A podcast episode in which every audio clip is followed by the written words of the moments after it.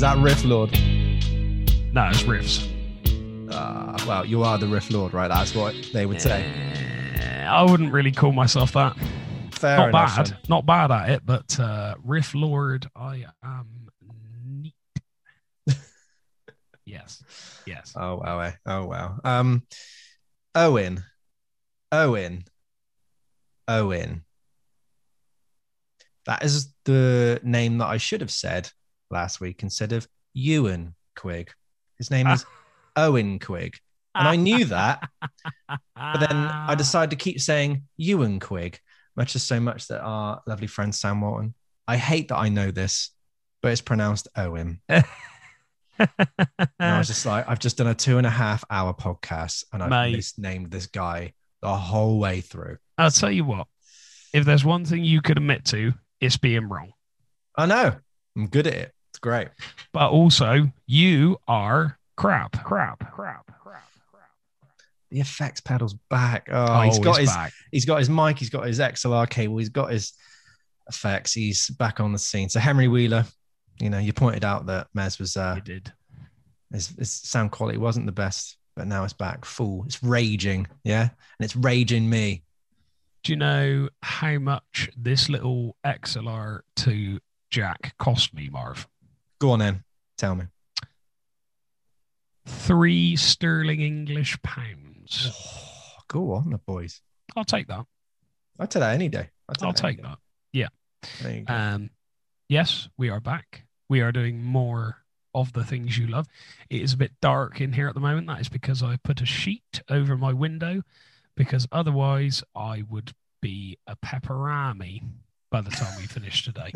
So I thought it'd be safe to keep myself, you know, it is warm in here, mine. It is a warm day, I must say. That's why I got that's my Radox. I do have a cherry Coke as well. However, you know, it's good to drink water. So the cherry Coke is more of a, what do you call it? I'd say it's more of a sweet treat, a delicacy. Yeah. Added extra. We'll give it that. Yeah. So yes, how are you, Marty J R? What's on the dodge? I'm doing all right, buddy. I was currently sipping some water out of my Marv mug. Nice. That is available on our Etsy store. If you just type in 50 Ways Podcast on Etsy, you'll get that.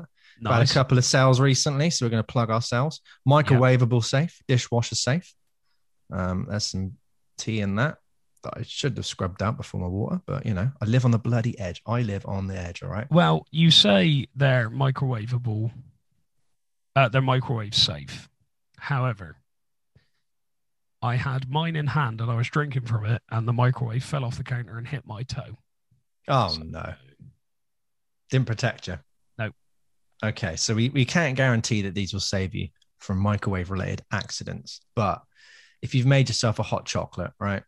And you're like, you go off, you do something else. Love Island's on, you know, ex on the beach, on the ex lovers on the boat, yacht too, you know, and then you forget about it. It gets a bit cold. You want to pump that bad boy up in the oven, in the oven. You want to put it in the oven, in the microwave. Mez, give me strength. You want to put it in the microwave. Yeah. It's going there. Look, that face ain't never going to change. All right. And you know it. You can get the Mez version. Change my face for you. It's on a mug and it's exclusive to you. Are you fans of 50 Ways? You look just like a bunch of my lads. Let's go. Hey. Yeah, we've got merch. We've got merch coming out of our ears, Daddy. I still only have the mug. I still only have the T-shirt. I am bearing neither today because it is, I don't know, I feel like water is very much a glass-based beverage. It is, it is. If like I could do a soft drink. And I have before drank cider out of a Sports Direct mug. And those mugs are huge. If anyone doesn't know, Sports Direct is is a big like kind of sports chain shop where you can get like anything from like a cricket ball to, I don't know, 3-pack of cricket balls, Clegg nuts, yeah, big old Clegg nuts, and their mugs are absolutely ginormous. They're a pint. That's like, it's missing like, I only drink wine out of mugs. This one, ha ha ha ha ha. It's like that. That's what it's missing. Level of mug. Yeah. Yeah, yeah, yeah. The doctor said I could only have one mug of coffee a day. Mm. Yes. So, but no, the merch is good. I enjoy the merch. I really should have more of it. Oh, I've seen the key rings in person now. They're very cool. They're very nice.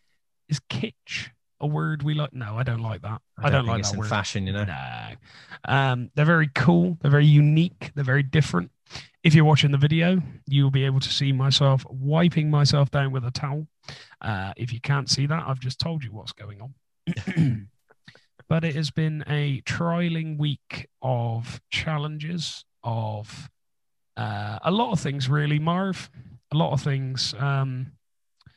I don't like to go into too much detail about the particular subject I'm about to raise. And if you're affected by any of the issues raised in this podcast, please feel free to notify your public school or doctor or community service helper, because I'm not going to help you.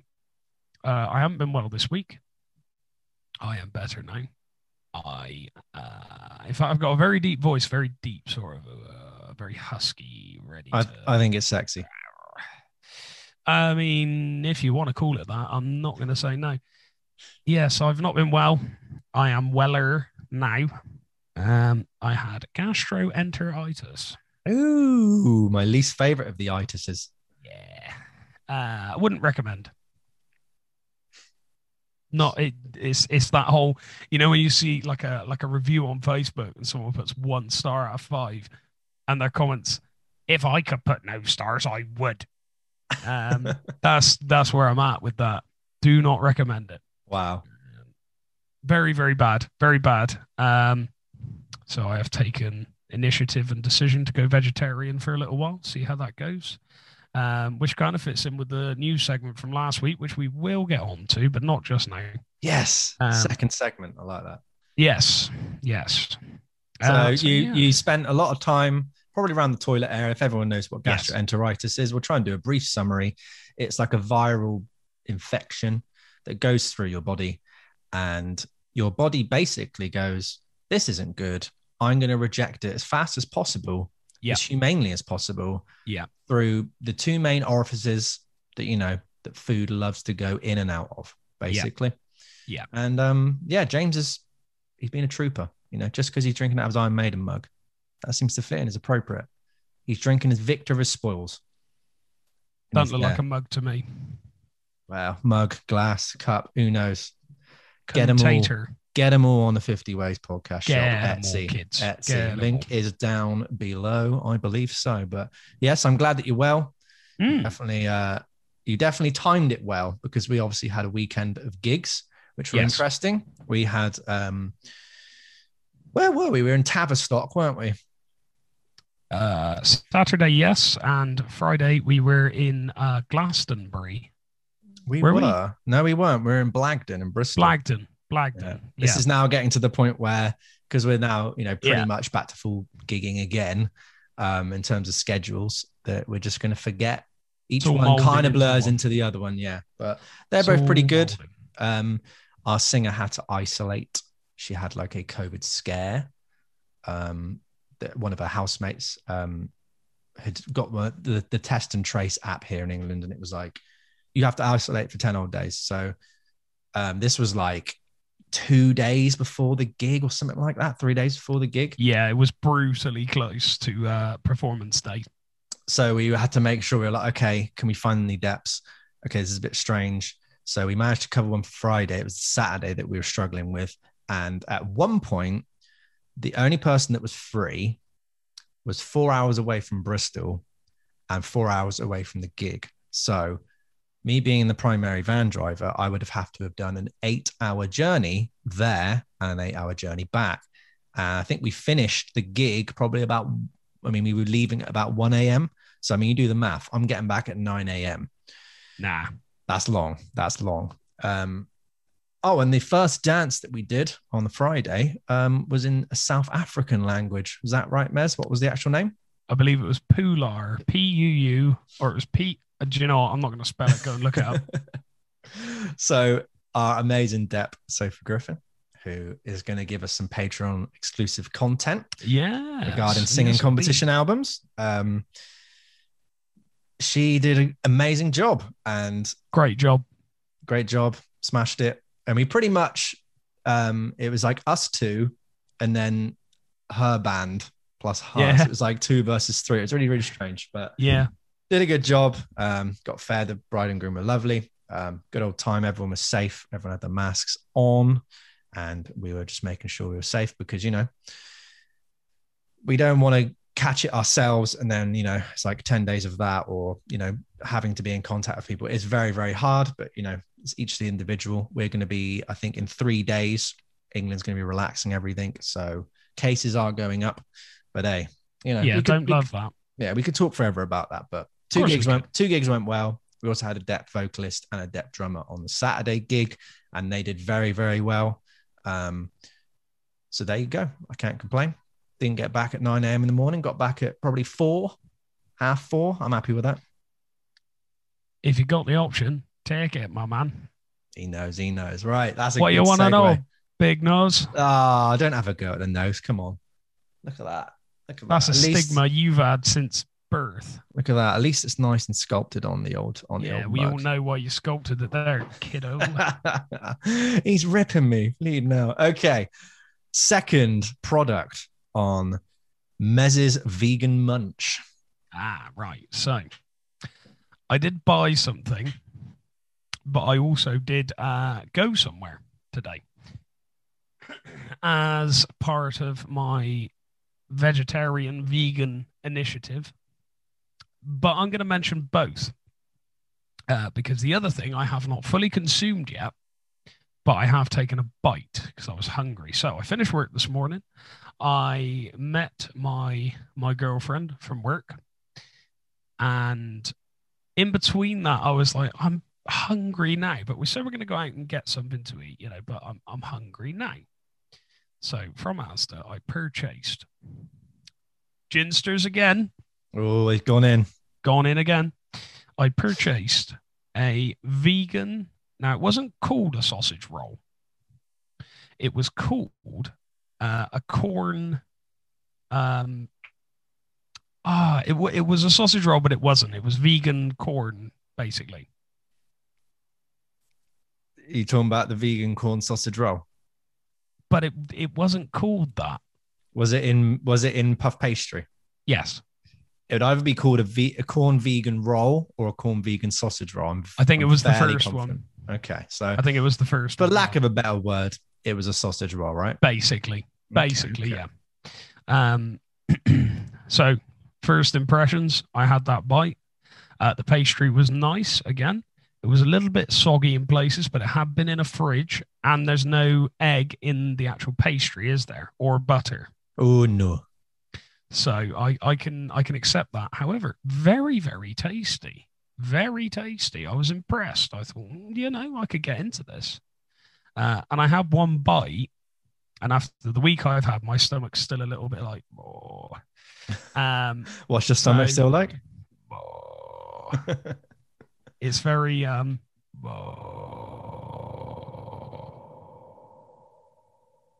So, yeah. But I really enjoyed that bite. I was like, this is top stuff. Like, I'm enjoying this. Very, very tasty. And I'm starting to think that I don't need to pacify my hunger with animal products. That thought is in my brain now. I'm like, I don't need to eat a kebab to be satisfied anymore. I don't need a big old pile of fried chicken to satiate my need for sustenance. There you go. It's just, it's the flavor that you like. You know, I'm not going to go on a vegan tirade, but it's the flavor that you like more than, you know, if you would eat unflavored, plain chicken breast, no seasoning, no oil, no nothing. Hang it. Yeah, it wouldn't taste as good. You chuck some barbecue sauce on that, you got yourself a nice meal. But I'm saying that's what it is. That's what it is. This is the point. So in light of... Because the other thing was it could have been food poisoning, what I had as well. The symptoms are very closely linked. So yeah, I'm going to give that a 7.5. I was going to go 8, but I haven't finished it yet. Is that above or below the peppered steak? I believe the peppered steak was a 7. Oh, so we've pushed up. We've got a new front runner. All right. Sausage roll, yeah, then pasty. So we went to Grounded. And as I said, I'm making a real effort right now to not consume animal products. Now, not necessarily vegan, because I did have butter today. I had the veggie breakfast from Grounded. Have you ever had that, Marv? I think I have had the veggie one before I went vegan, but I've also had the vegan breakfast from Grounded, and I think it's stellar. I think it's up there with some of the best vegan breakfasts you can get.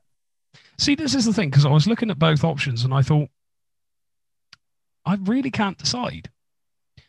The only real difference that I could see there was going to be was maybe a different ingredient in the sausages. No, there would be vegan spread on the toast instead of butter. And there would be no eggs, obviously. But I went for the veggie. And I was not disappointed. Now, I'm a big lad. I like to eat when I go out. Didn't finish it. Couldn't finish it. The sausages were a little bit squishy. But you know what? They're vegetables. They're not going to maintain as good a solid sort of structure as a sausage. So I'm going to... We'll waylay that. They get a pass. Yeah. The fried potatoes were delicious. The hash browns were delicious. Mushrooms cooked to perfection.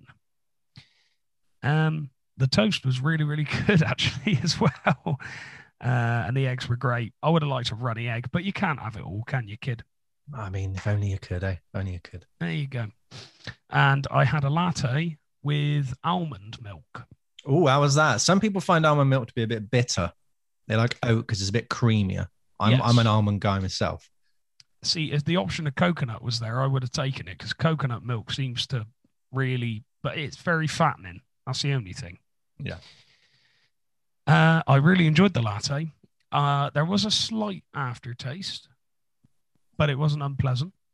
There was no bitterness that I could taste, which I like. Breakfast overall, it wasn't the cheapest breakfast I've ever had, but I've always found that if you spend more than a £5, it's going to be good. I'm going to give the breakfast an overall a 7. Oh, it's joint second. Because I enjoyed the sausages, but they could have been, you know, a little bit more in terms of what's the word I'm looking for? Texture. A little bit more in terms of texture. There's got to be some they can do with that.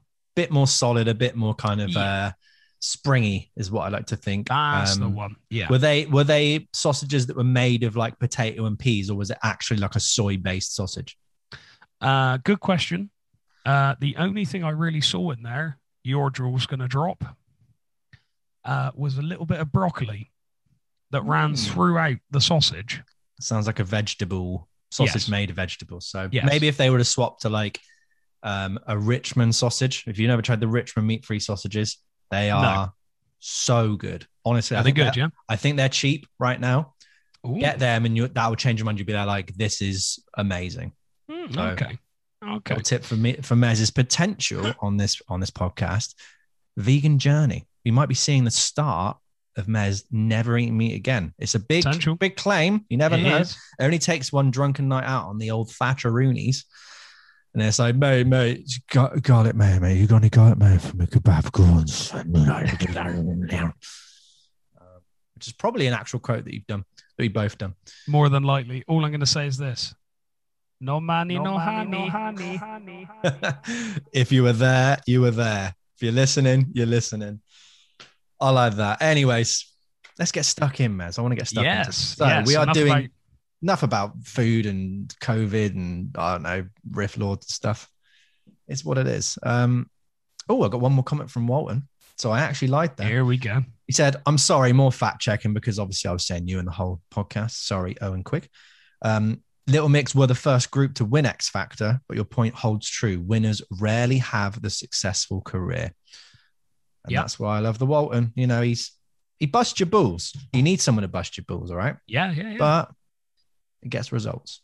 He pulls no punches. And you know what? We need to be on that, because when we've eventually, and it will happen, let's be honest, when we've got 15,000 followers and millions of listens, there you go.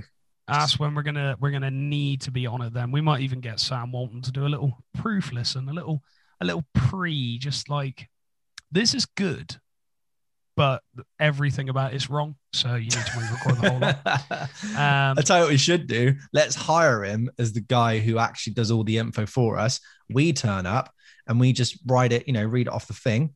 Bing, bang, boom. We look smart and cool and clever. Yes. Yeah. Walton in the back. We can pay him off. What should we? Oh, wait. Do we need to pay him? Should we? Free merch. Free merch. Okay. There you go. I like that. Which this ties into the album that I've done today, where you just turn up, you do your thing, and you go home. But we're doing The Main Songwriter Leaves. That is the title of this one. That is the excuse, the reason why you might hate an album. Because again, it can be very, very... I don't know. Sometimes I forget that that's what we're doing. Sometimes it's like we're doing albums that either are just generally hated, or we're trying to make a case. We pick one and we go like, well, this was successful in this thing or this thing and this quadrant, or the perception or the lens you want to put it. But I'm kind of making a case that, you know, actually it might not be good to its detriment. So but then when The Main Songwriter Leaves, you know, what does a band... Happens to us all. It's definitely happened to us in bands. I think it happened to me first year of uni. And what happened was the singer, I think we chucked out the singer, and she was a lyricist. Well, just in the bin. Just in the bin, yeah, we chucked her in the bin. Obviously amicable and all that stuff. So it was left with just the instrumentalist, four of us, and our other guitar player had to be like, okay, I'm going to sing and I'm going to write lyrics. So we'd written all these songs. I think it was a good like 10 or 12 pretty much fully formed ideas. Definitely had a good half hour set. There was a good opener set. It didn't go anywhere, which was frustrating. That was kind of my uni experience from like a playing point of view in bands, is that all the bands and projects I was in didn't go anywhere, or did a couple of gigs and that was it.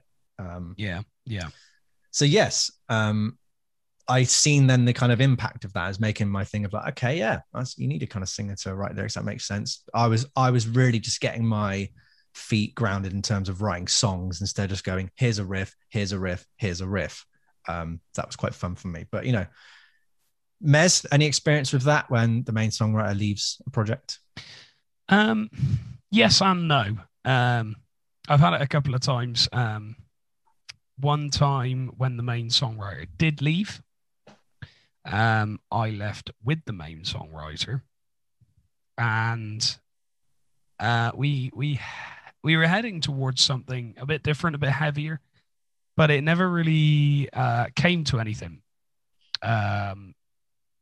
Just due to differences, due to getting under each other's feet, irritating each other, and my classic nature of being one of the most irritating men on earth. But, you know, time passes, things move on, things come into fruition.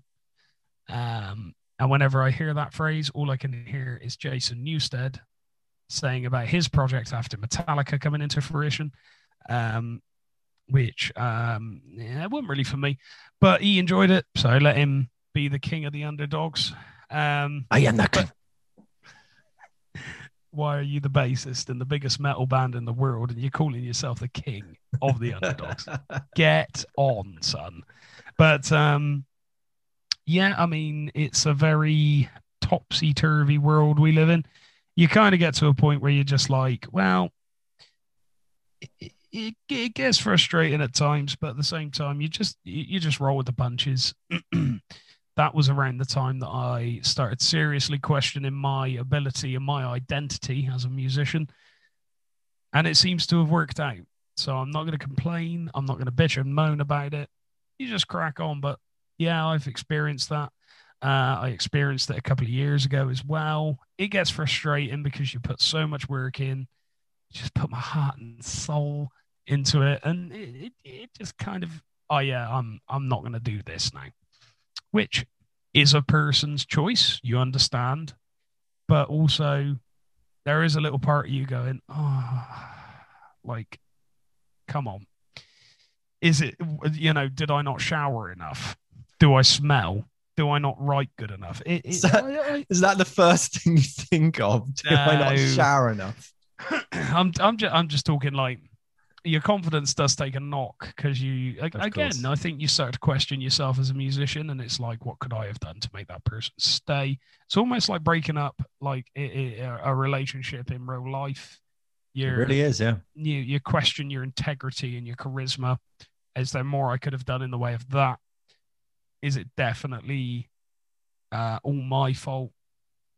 Is it the other person's fault? You know, there's a number of things to go by, and they say being in a band with someone is like being married but closer. And I can honestly say, in my 5 years' experience of being a professional musician earning money, yes, it is. It absolutely is. You learn things about people that you wouldn't normally. You spend time with people in the most unusual and precocious of times, but it is it's rewarding. It's just those moments, isn't it, where it's just kind of like, oh, they're off them. But you know, everybody's got their own journey, and everybody needs to make that journey count for them, and that's the important thing to remember. But yes, I have experienced that, and I do know the frustrations of it, so I know where you're coming from. Nice And again, sometimes they're a blessing, sometimes they're a curse, sometimes you're onto a good thing and then someone leaves and you're kind of left devastated, and people just don't pick up the pieces, or they don't have the skills to kind of carry on. Or it happens and you go, oh, that was the problem why, and you go on to better success. Or, you know, it's like the first scenario, but instead of going, well, that's it then, that's the old band on the scrap heap, you go, you know what? I'm going to keep on going. I'm going to keep on going. I'm going to get better. I'm going to take over here. And then it goes on to someone like this. So I think a case in point there for a recent example, something like Paramore. So their main songwriter, Josh Farro, who was the guitar player, left in 2010 with his brother, who was the drummer, Zach, and it was just left to three people. Now, they could have easily just stopped then. They were kind of, to me, I think their best album was that, I always forget because I always say Behind Bright Eyes, it's Brand New Eyes, which is kind of the epitome of their pop punk, power pop, sound that they kind of really crafted, and they proved they weren't a one-hit wonder with Misery Business and the Riot album, and it sounded very mature for their age. And it was like, yeah, you can kind of put them alongside acts like Fall Out Boy and Panic! At the Disco and even Weezer. Like, they kind of stood up against those kind of things. But then when Josh Farro left, it was kind of like, oh, okay, we've got nobody to write songs now. This is kind of hard. So instead of them kind of crumbling, Taylor York, who was in the band, but then I think had to go back to school to finish his exams on the first album, then came back as a touring member, now then was a full member. It was like, right, I'm going to have to lock myself away and write songs. So he did exactly that in the same style as Josh, that kind of power pop punky kind of stuff. But, you know, coming from a different angle, a little bit different, which culminated in their self-titled 2013's Paramore, which kind of echoed the similar, you know, power pop stuff, but had a lot more pop into it, a lot more synth. And there was little glimmers of like his songwriting techniques, and they went big. Ain't It Fun was huge. He said that in about half an hour. He said his speaker was on like water bottles or something, like just in the hotel room. All that woodshedding is paid off. And then you get to something like After Laughter 2017, where they've gone full 80s synth pop, new wave, you know, completely different, almost a different band, but their DNA is there.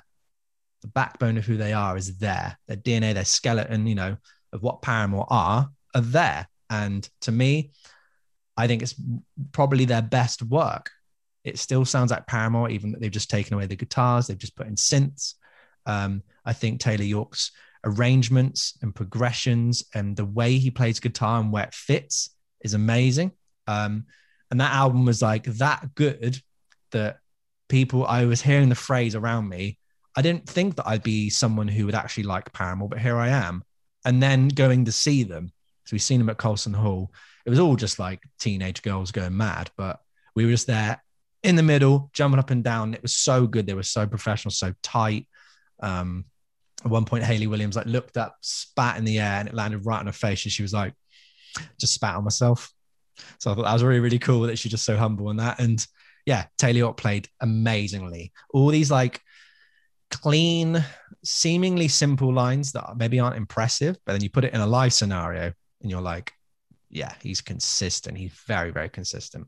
But then again, they've been playing for what, 15 years? I mean, they're only like 31, 32 now. It's mad. And he's gone on to do producing and things like that. So to me, that's a good recent example. I could go on about, you know, you don't know. Oh, what, yeah, couldn't you? I could bleed and go on. I'm gonna, yeah. You don't know what you got till it's gone. Look at the Beatles, right? Oh, the Beatles, right? That band, you know, that band, right? Lennon, McCartney, Ringo, and George, yeah. They all work together well. Now I look at my notes. It becomes very evident they need all four of them to kind of get the masterpieces to actually like do these classic works that they're known for. Not to say that their solo work is terrible. Their solo work is terrific at times, like almost just as good as the Beatles stuff, if not better. It's, you know, personal taste. But, you know, look at their solo works. You've got Lennon's introspective and raw writing style combined with McCartney's methodicism and composure. You get some of the most renowned and innovative and celebrated music of all time. Look at Revolver and Sgt. Pepper, where like their collaborative efforts really were, I mean, they were starting to kind of branch out at that point, but then when you get them together, I'm Only Sleeping, Here, There and Everywhere, you know, where Paul McCartney's waiting for John Lennon to wake up and like, let's write a song, John. And then they do. A Day in the Life is the perfect collaborative between them two, really, really shows. Whereas if John Lennon had the full control of that song, it wouldn't be the masterpiece that it was.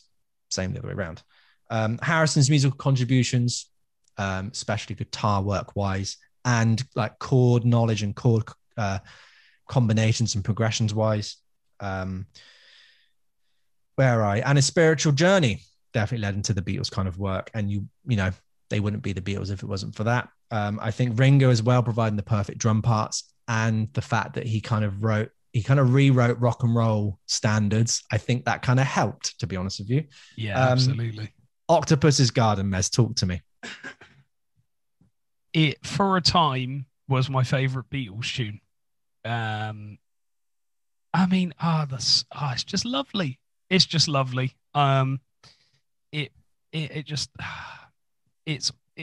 remember you telling me once, a critic leaves a bad taste in your mouth, that once said it's a poor man's Yellow Submarine, and I kind of get that, but I see Octopus's Garden as to be, I don't know, I feel like it takes on its own character, whereas Yellow Submarine is much more of a chant along, you know, it's a lot simpler to my mind.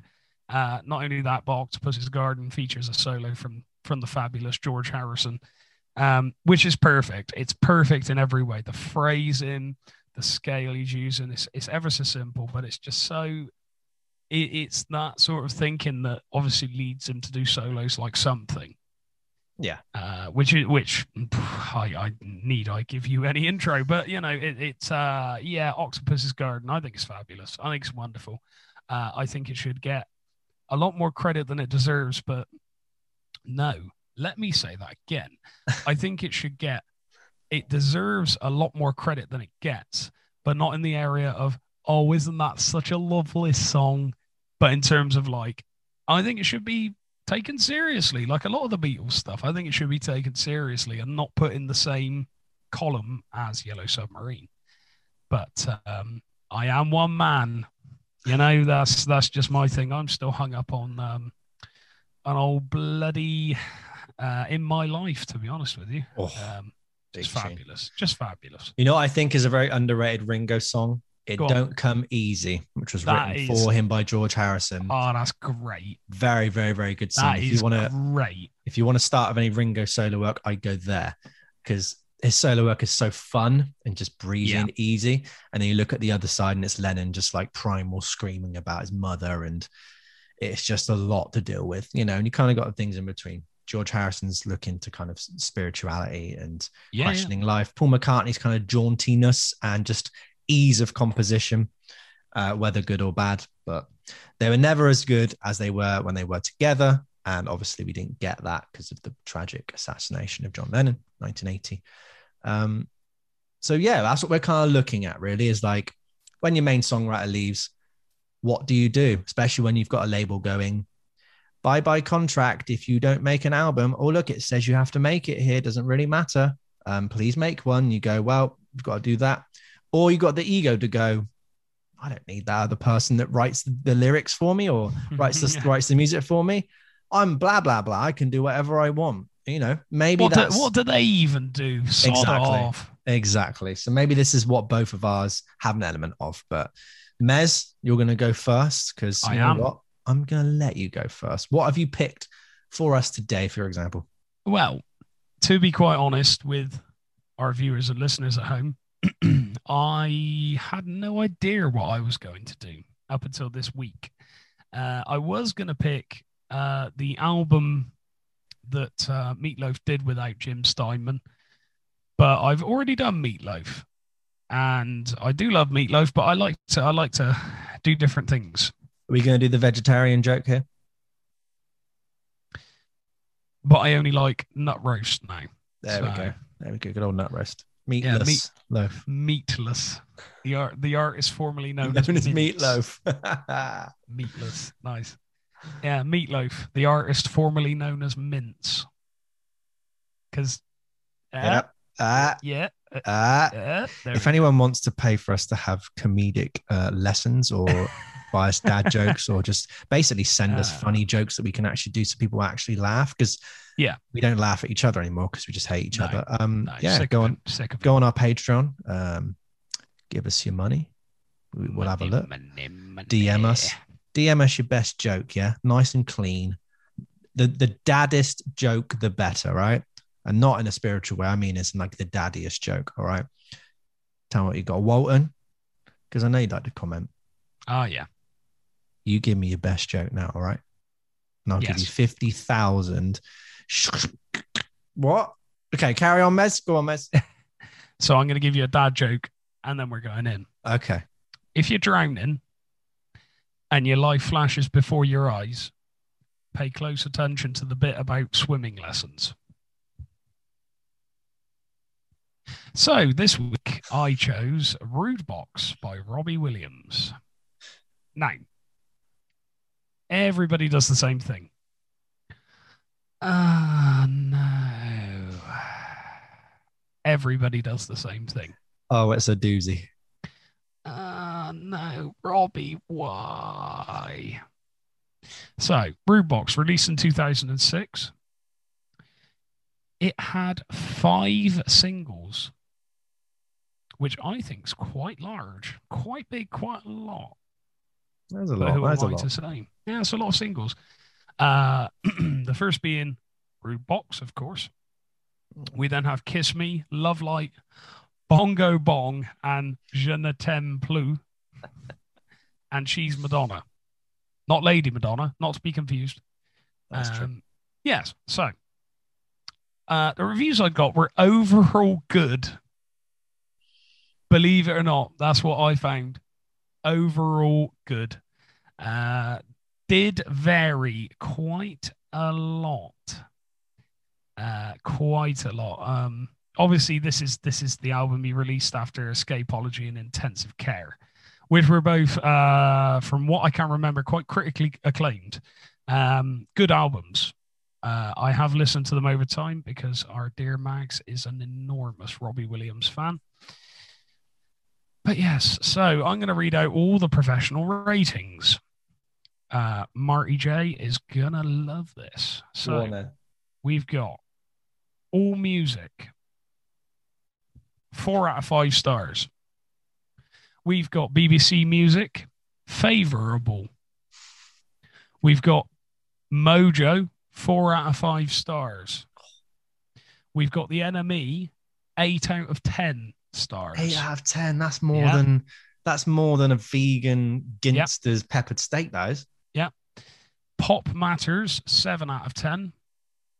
And this is annoying because I've got to lean into my screen because the stars are so small. 1, 2, 3, 4, 5, 6, 7 out of 10 stars on Yahoo Music UK.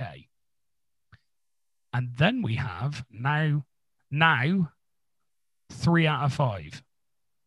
Then we have Music OMH, 2 out of 5. Oh. The Guardian, 2 out of 5. The Observer, 2 out of 5. So it's varied, mate.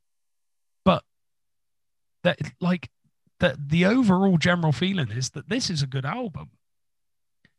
So, according to review aggregator Metacritic, Rude Box received an average of 53 out of 100, indicating mixed or average reviews from music critics, based on reviews from 12 critics. I've said it twice. I need to brush my teeth. Rating the album 8 out of 10, The Enemy wrote, "Luckily, Rude Box is the best thing he's ever put his name to." Absolutely no way. Adding that there's the double-headed autobiography of the 80s, currently at the center of a legal dispute, and its follow-up, the 90s, the clattering Vogue rap in the LA Tale, The Actor, and She's Madonna, possibly his most bonkers song ever. Julie Broadfoot of BBC Music, "There are a couple of tracks that wash over you, but the album's a grower, and some of the hooks will follow you around for hours. Good Doctor, a tongue-in-cheek take on drugs, has bags of energy. And Stephen Duffy, Kiss Me, is brilliant. She's Madonna, I love you, baby, but face it, She's Madonna, is a weird but fun tune about Queen Madge." It's not Queen Mags? No, not our dear Queen Mags, unfortunately for her. Now, this album did not do terribly. I'm going to find my picture because for some reason this old clever lad didn't put it in his Word documents. Oh, that's no. Good then. Oh, no. But it's okay because I know exactly where it is. So, where are we? Come on, Mez. This is pro, isn't it? Good content. You got to have good content. Good content. I love that. It's not in here. Why is it? Well, I can jump in if you like. No. Hang on. Hold the phone. Actually, yeah, go on. Jump in, kid. Doesn't want to hear me talk. I have discussions here. I don't want to hear you talk at all. That is harsh. This album, I remember when it came out, I remember seeing the Rude Box video and going, why is Robbie Williams rapping? What is going on? This is utter rubbish. And 15 years later, I listen to Rude Box and I go, this is fascinating, but still for the same reasons that I'm like, why is Robbie Williams rapping? Who told him he could rap? Who said it was a good idea? I have no idea. I believe this was the time that he got a massive, massive recording contract. I said, well, go on, carry on. Yeah, the sheer amount of rapping on this is just very, very strange. And it kind of ranges from like, I guess like serious attempts at rapping that are kind of, I put it more like the Happy Mondays 90s kind of British dance, house kind of style of rapping. And then just weird, like almost parodies of rap that he's doing himself, even though he's a parody of rap. It's really, really strange. And just I like that, yeah. Okay. Just doesn't work. But I think Love Light is actually quite a good song. That to me is the only, like, not saving grace of the album, but like the only kind of credible song where I'm like, okay, I would listen to that if given the chance. I think it's incredibly dated now. I don't think it was so much dated then. No. But just that style of synth and drum machines and just data production and all that kind of thing. It really doesn't help it 15 years later. So I think the album is kind of lost in its time. And then you get something like Candy, which is off, resulting albums, much better. But Guy Chambers, who is the guy who writes with Robbie Williams, sorely missed. And he should have come back after this one. Yeah. So I found my charts picture. Yes, I do agree with you, Marv. But we'll get to Mez's points shortly. Mez's cheeky take. That's the one. So, This album peaks in more countries than you think it does. And it peaks at number one in more countries than you think it does. It peaks at number one in Australia, Argentina, Austria, the European top 100 albums, Finnish albums, French albums, German albums, Italian albums, Mexican albums, Swiss albums, and UK albums. Number three, we have Belgian albums. We have French albums, a different take on it, I think, or something or another. I don't know. We have Hungarian albums. We have, that's all of them. It does appear in two on quite a few, but my absolute favorite is Polish albums chart 23. You can't win them all. At that time, Poland was pumping out some bangers. Yes, so this album intrigued me. Very much so. Very much so. In the UK alone, it sold 54,667 copies, which isn't like big. It's a lot. It has a lot of albums to sell, but I wouldn't call it like, obviously it's not gone platinum, has it? No. It's not even gone gold, is that right? I think it's all changed now because of the... Yeah. It has to even out, to how many people are actually buying albums these days, which seems to be the conjecture is nobody buys albums anymore. And I think sometimes... But this is mid-noughties, wasn't it? This is after Napster. 2006, this was, Yeah.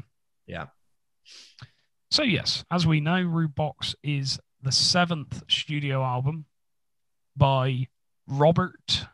Williams, I believe his middle name is Peter. Released in 2006, it features 2 guest appearances from the Pet Shop Boys. It was produced by a variety of producers. Do not let me pass that phrase by without letting you know that there is no way you could... Variety does not explain the amount of producers that is on this album. Variety, to me, is like, one or two. No, there are a lot of producers on this album. A lot. Including Mark Ronson. He was a producer on it. Soul Mechanic, who I've definitely heard of before. Pet Shop Boys. Jerry Meehan. That's a name I've heard before. Meehan. And you've also got some... guest appearances as well. Lily Allen provides backing vocals on Bongo Bong, which is what I'm going to call it from now on, and Keep On. She's Madonna was the center of a tabloid storm after Ashley Hamilton claimed he came up with part of that song and wasn't credited, obviously. But so my impression, I think this album sounds like a Robbie Williams album. Interesting. It's got tongue-in-cheek. There's a lot of poppy sounds. It's a vast collection of instruments used on this album as well. Real and gridded. There's a lot of stuff. And it all lends to his sound, I think. I think this album, I think it was one of those ones where it was like, here's a bit of a weird one, but I kind of had to do it, and I've done it now. And I think it helped. I think it helped him. I think it's good that he did it, definitely. I think some of the lyrics are a bit weird and a little bit cringy at times. Definitely. Again, sometimes even just not very good, ? But I think it does work overall. However, I would like to say that this is one of the few albums you can genuinely say that you prefer the deep cuts on the album to the singles. That's a weird one for me. That's one of the first albums I've discovered where I've been like, the singles don't really cut the mustard for me here, but the deep cuts. Yeah. Especially from a pop artist doing a pop record. Yeah. The aim of the game is for the singles to be the thing that you listen to all the time. Yeah, definitely, definitely. But this is obviously the reason why we do this. Anyway, Rude Box is not for me. Like, as an album track, it's not really. However, I watched a performance during the Close Encounters tour. I wasn't there. I watched it on YouTube. I just like to add, I went back in time and I thought, what can I use this for? I can only do it once. Let's go and see Robbie Williams in 2006 live in concert. There you go, kid. No, I watched the video and it goes off, mate. I don't know how. It goes off. And do you know what? I think it goes off as a live. I think it does with his very sort of swaggered arrogance, his charisma, the way he puts himself forward as a performer. I think it works. Do you think that this album is more of the tongue in cheek and the kind of silliness or yes. things like that come across better live rather than on record? Is that maybe yes. like the fault of this record? I think maybe, but there are other moments. Anyway, we are going to do a James Merritt Reads lyrics. Nice. I was craving this for this album. Because Rude Box has some absolute stonking lyrics. Rude Box could have its very own episode dedicated yeah. to the lyrics. Yeah, absolutely. So let's talk about what a Rude Box could be. Now, as we've said before, this is a family show, so I'm just going to say Rude Box. Listeners, decide yourself. Shake your Rude Box. Do right. the Rude Box. Shake your Rude Box. So it's a bit higgledy-piggledy, this verse. Back to basics, grab your shell toes and your fat laces. A little hand clap for some funk faces. He's clearly going, what rhymes with laces? Faces. Okay, yeah. A little hand clap for some something faces. Funk. Oh, yeah, because that sounds like... Yeah. Yeah, okay. Faces. Tastes. Races. Places. Places, yeah. Let's do places. Yeah. And make your body move in the make your body move in the following places. There we go. Okay. Now we can change it. Now we can not worry about the rhyme at all. Goes up your back and then down your spine, and when it hits your head. Okay. So you've gone up, you've gone down, and then it's just gone. Screw that. I'll just go straight for the head. Yeah, and on top of that, it doesn't rhyme. When I read it out loud like that, it doesn't follow like any sort of rhythmic pattern. A Rude Box doesn't have to rhyme. This is the beauty of said Rude Box. Yeah, it can exactly. be things. It can be described as things. And then we've got, all right, I want to start the next section of the verse similarly to how I did before, but I don't want basics again. What could I... let me... Okay. Have a think, Robbie. Have a think. What nuanced way could you do it? I could... so, basics. Bass... What do you call someone who enjoys, like drum and bass, Marv? Or like music, or what? Or shall I just invent something? I think if you can't think of any words, just try and invent something, mate. What are you thinking? Bass heads. Oh, bass heads. Yeah. Okay. I quite like. Okay, then back to bass heads. There we go. Hey. Here's my first flag. It is a red one. Dance like you just won at the Special Olympics. Not loving that. Not loving that, Robert. Come on, kid. Yeah, there's some more sort of stuff that doesn't really make sense. It doesn't really go anywhere. And then we've got he spells Rude Box out. One of my favorite lines. In fact, I'm going to read all of this. Might as well. The RUDEBOX. I would just like to point out that we are probably not even 30 seconds in, and the title of the song's been mentioned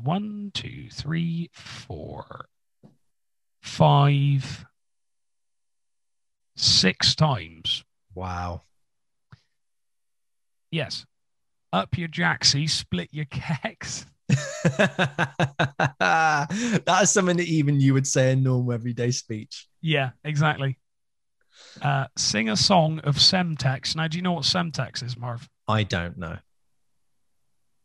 Semtex, unless I'm very much mistaken, is a type of explosive. A little bit like C4, but it's not. I mean, I'm sure there's someone listening now going, no. So he's blowing it up. That's what he's trying to imply. He's blowing it up. Pocket full of Durex, body full of Mandrex. Are we going to have sex? Yes. Do you wear your knee socks? Oh. Back to the Rude Box 7 times. Not even in a chorus yet. Got this double fantasy where we just never stop. I've got one design, and that's to funk you to the top. He's flirting it. He's flirting with it. Eh? He's playing with that word. Clever. That's funk twice as well. Know what's on my mind. It's only one thing you will find. I got one design, and that's to bump you till you drop. Oh, I don't like that. That's a bit elbowy. Bit PG, that. Yeah, a bit elbowy. Ugh. Bit PG, bit clanging. I'm annoyed that he hasn't said like, "I'll rude your box." You know, give me your rude box. Like he's, you know what I'm saying? Or am I jumping the gun here? You might not be, but we're getting there's a bit more. Come on, Maz, rude box me. Give me the rude box now. There's a bit more to do. So we've got the rude box, the nasty, la la la, whatever. That's the chorus, by the way. I'm just skirting over that. I can't be bothered. Why are you so nasty? Okay, then.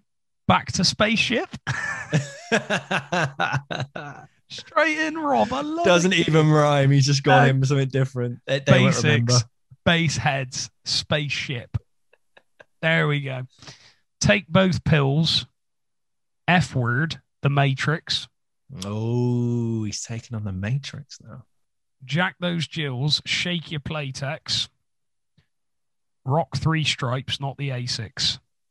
He spells out Adidas old school because it's the best. Yes. TK Maxx cost less. Yes.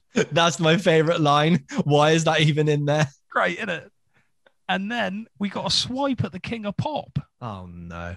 Jackson looks a mess. Bless. I don't like that, Rob. Until you make Thriller, mate. Back off. This is where it gets a little bit cringy because he steals from my favorite rapper and he uses it's 3 times it happened. Here we go then. Here we go. Okay then, what to do? If you try to jack me, I'll rude box you. And if you listen to this next line, it's not in time. Not even in the song. If you rude box me, I'll Oh, God. Go on, you've got this. Take 2. Let's go rude box. If you rude box me, I'll rude box your whole crew. Oh. Now, when he sings it, if you rude box me, I'll rude box your whole crew. It like trails off a little bit at a time. And I'm like, you're better than this, Robbie. Because it's what I do. Ain't that right, boo? True. Ah, the disdain in your face right there. I heard that and I was like, oh, mate. Yeah, and then we've got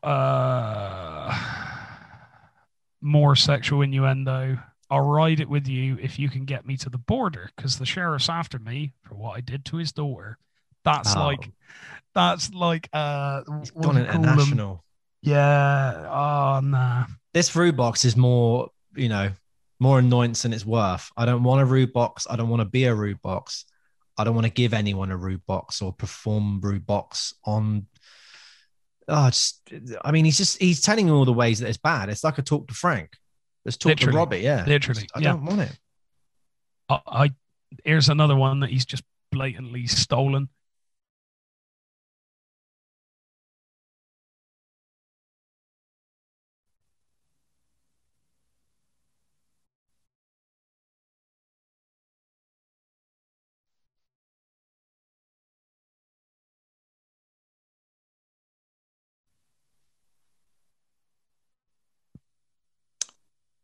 And Mez is back. There we go. Did you hear that last bit? No, all I heard was, and this is the last something, something. So I think this is the last thing he steals. Where does he steal this from, Marv? I did it like this. You did it like that. That's from that Pharrell song. You gotta like that. Yeah, you gotta like that. Yeah. Yeah. That's, and then he does another bit about double clap. Oh. Also, there are too many lyrics in this song. Too many. But that's what a Rude Box does. I don't take it seriously. Because I think it is. I think he's taking the mick. I think he's going, yeah, do a bit of this and a bit of that. And but the problem I've then got with that, this is like the opening track. So again, not track two, which proves the whole thing of if it was track two, it would be a much better single. Then he's then doing what I claim to be serious attempts at rapping throughout the other songs. So you've kind of set it up to be like this tongue-in-cheek thing. You've made up what Rude Box is and never heard it before or since. And then like all these weird sentiments where you're kind of like, okay, this is just really, really corny. But then you're trying to continually do rapping throughout all these other songs with a bit more of a meaningful message about drugs or about fame and all these things, or the 80s and the 90s. And it just, you just can't get over it because they're like, you're the Rude Box guy. And again, this is like, that was what happened. He was like, you're the Rude Box guy. It was almost like it was going to tarnish his whole kind of legacy. Yeah. No, I quite agree. The I had a similar issue. I was just kind of like, this does suck a bit. It's not. We'll get to it. We'll get to it. Like I said, I don't think it's an album track. I don't think. I actually think it would be better if it were just a jam. If it was just a little like an in joke with Robbie Williams fans. Do you know what I mean? Yeah. Rather than an actual song that's been produced to death, and it doesn't even sound really that good. It, I mean, it does, but it's dated. It's just not, I don't cut the mustard, do it, kid. You know what I mean? If I listened to that back in the studio, there's a part of me that probably would have gone, yeah, maybe not such a good idea. Yeah, it's weird because you look back on this time, it's only 15 years ago, and you think, well, that's not too far away, but really, Pop was changing, you know. You had real instruments playing these kind of rockier songs. Guitar was very, very present. Piano was very, very present. It was still like a 70s aesthetic, really, or even a 90s aesthetic. But then suddenly what happened was like Black Eyed Peas were a very big band. They kind of perpetrated this change of like pop rap, safe kind of pop rap that Will Smith was kind of an innovator of. And that everyone kind of followed suit. So I think here you're starting to see this thing of like, well, okay, it sounds really dated now. You could make the argument that it was dated when it came out, but it wasn't. This was what pop was turning into, especially in the late noughties, early 2010s. So ahead of its time, definitely. Maybe that I know I'm kind of trying to sum up a conclusion here, but my initial thing was like, well, maybe give them some Rude Box, but maybe pepper it out with what you're kind of used to, what fans are used to with you before. Then, you know, just kind of leak it in and then maybe. But that's easy to predict when you know how pop music went, not in 2006.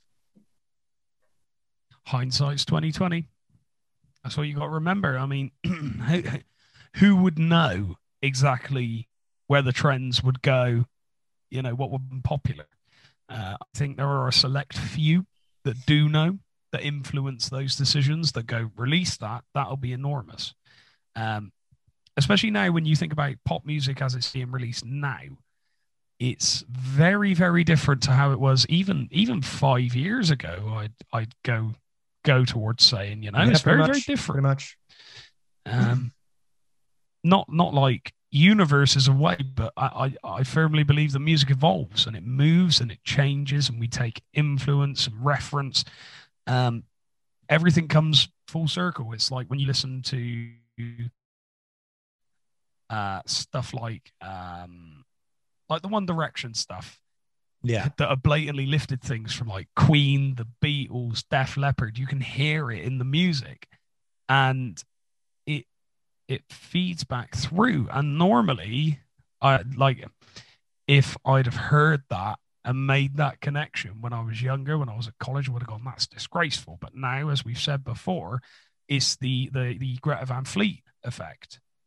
Oh, listen to this song, it's great. Or they've got it on and the parents go, hang on a minute, that sounds like this. Dad puts it on, Mum puts it on. These are amazing.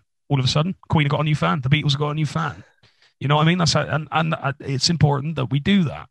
It's also important to credit your artists, kids. There you go. Otherwise, Mr. Man's coming for you. And I don't mean me. I mean a big scary man in a funny white wig. And he'll come and he'll rude box you and your whole crew. Rude box. You'll wish you'd been rude boxed. But anyway, yeah. I think it's quite varied in genre, this album. The tune Good Doctor is pretty much an R&B tune. It's nice and backed off. There's a lovely little backbeat going on. It's real instruments. There's an organ in there. I'm like, I was listening to it like, this is on the same album as Rude Box. What's like, you can hear Robbie coming through. I'm like, these are the moments where I'm like, this sounds like a Robbie Williams album. Yeah. I mean, he's just... It's presumably about just taking pills in general, partying, you know what I mean? But it has a nice flow to it. It was enjoyable. It was an enjoyable listen. I was like, this is good. In contrast to bloody Rude Box. But I also think there's like a raw, rough honesty to this album as well. Now, we've spoken about this before with John Lennon singing about getting clean, going cold turkey, literally singing a song called Cold Turkey whilst he's sick as a pig from heroin withdrawal. Now, it's not quite that honest. Yeah. It's not quite that raw. It's not quite that rough. But there is a raw, rough edge to it. And it is of that ilk. Yeah, I mean, when you listen to stuff like Angels... or feel, there's an emotional sort of tie to it, or like a love sort of theme going with it. But these tunes are a lot more loose, and they're a lot more grit driven, in my opinion. They're a lot more in your face about it. It's like it's like the difference between a Panorama. Nationwide thing on the dangers of wood termites versus like a real rough and ready Discovery Channel thing about how the prey gets killed by the lion. Do you know what I mean? I think there's a real change in the sort of in the feeling of it, and I think you can hear what's going on in Robbie's life coming through those tunes. Yeah. Rude Box, ignore Rude Box, put it to bed. If you, I wish I could. If you just think of it as the name of the album and skip the first track, I think this is a good album, Marv. Does it completely change the kind of vibe and the feel of it? Yeah. Yeah, it does. There's still, obviously, there's dancey tunes on there. I didn't do a track by track simply because I think that's a little bit dated on the old 50 Ways Mez front now. But yeah, well, the 80s is dancey. The 90s is dancey. Yes.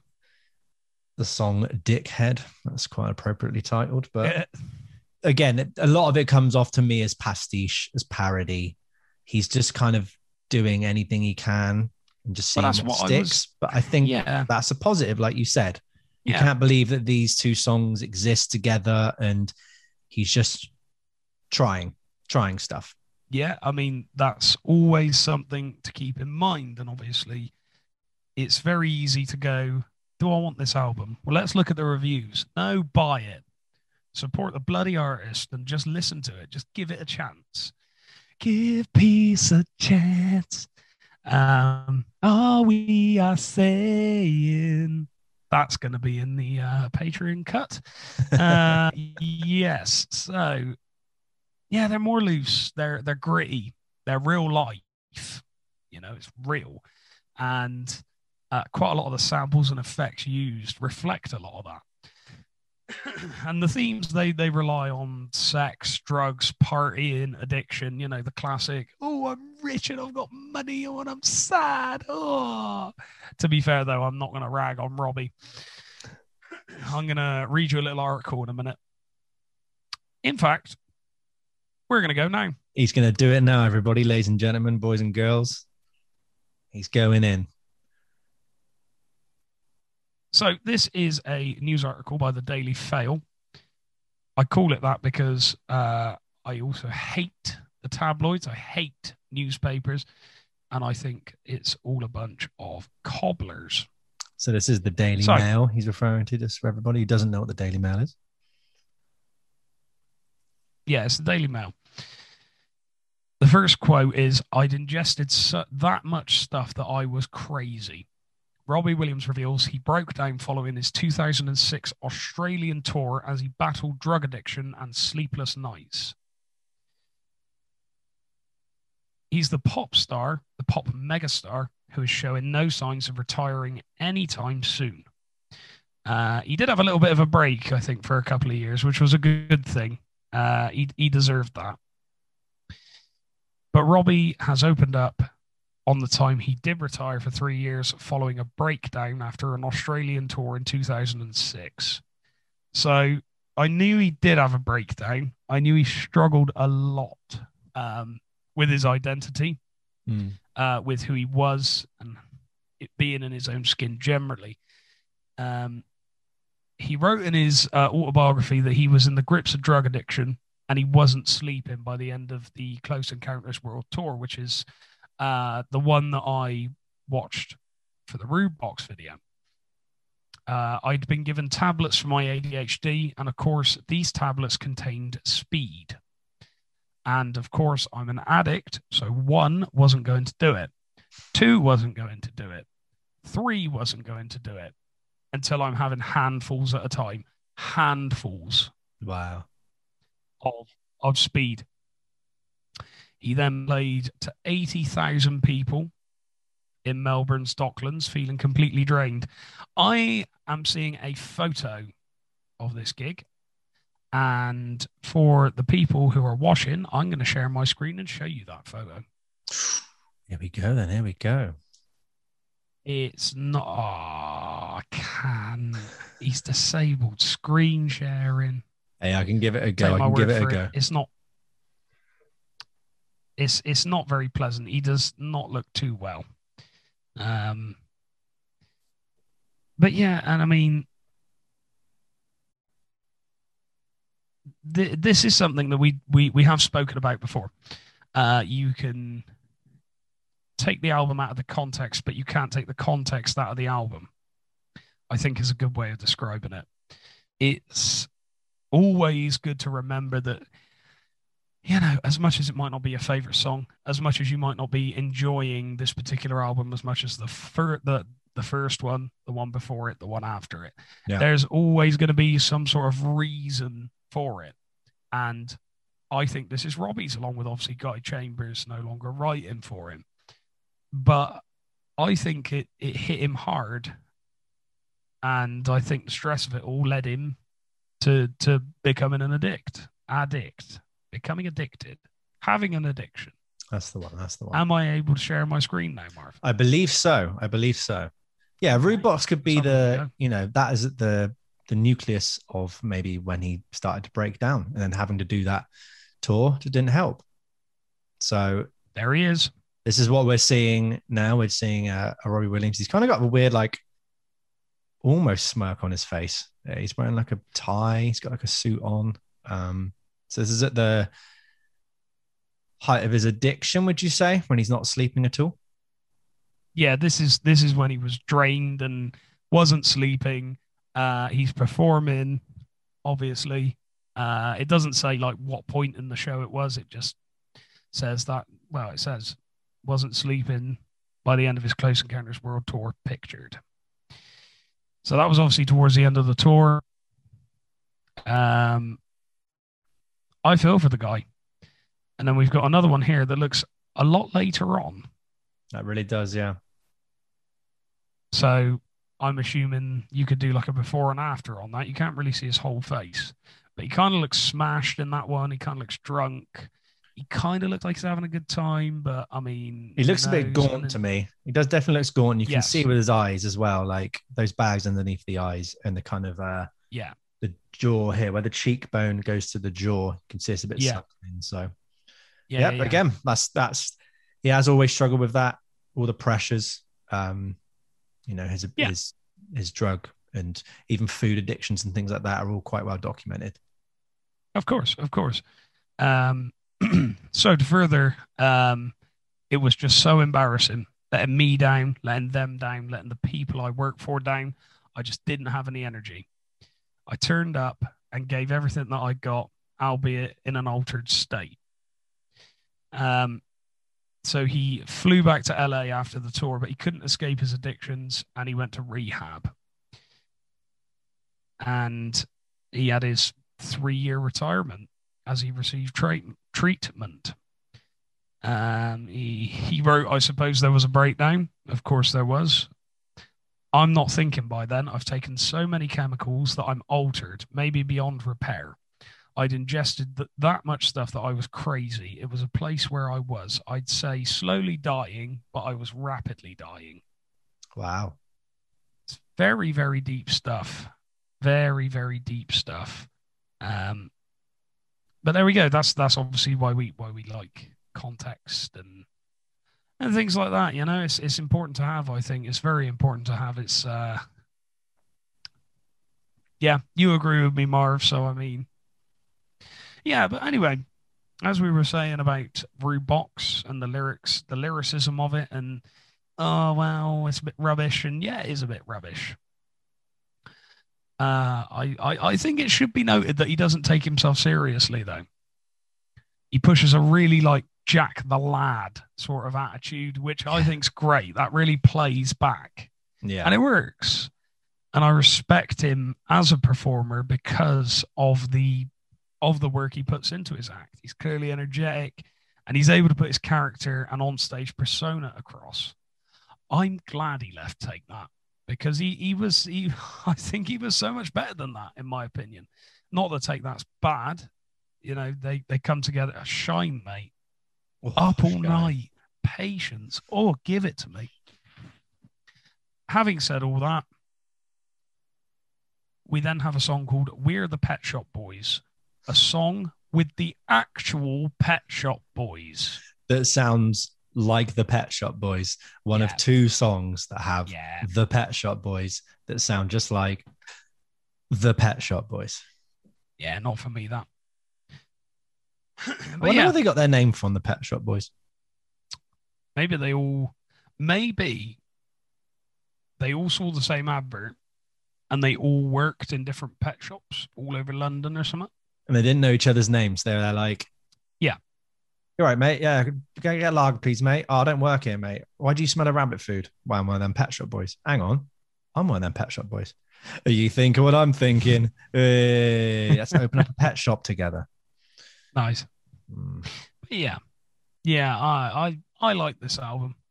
And I'm not going to rag on it as hard as everybody does because I don't think it deserves it.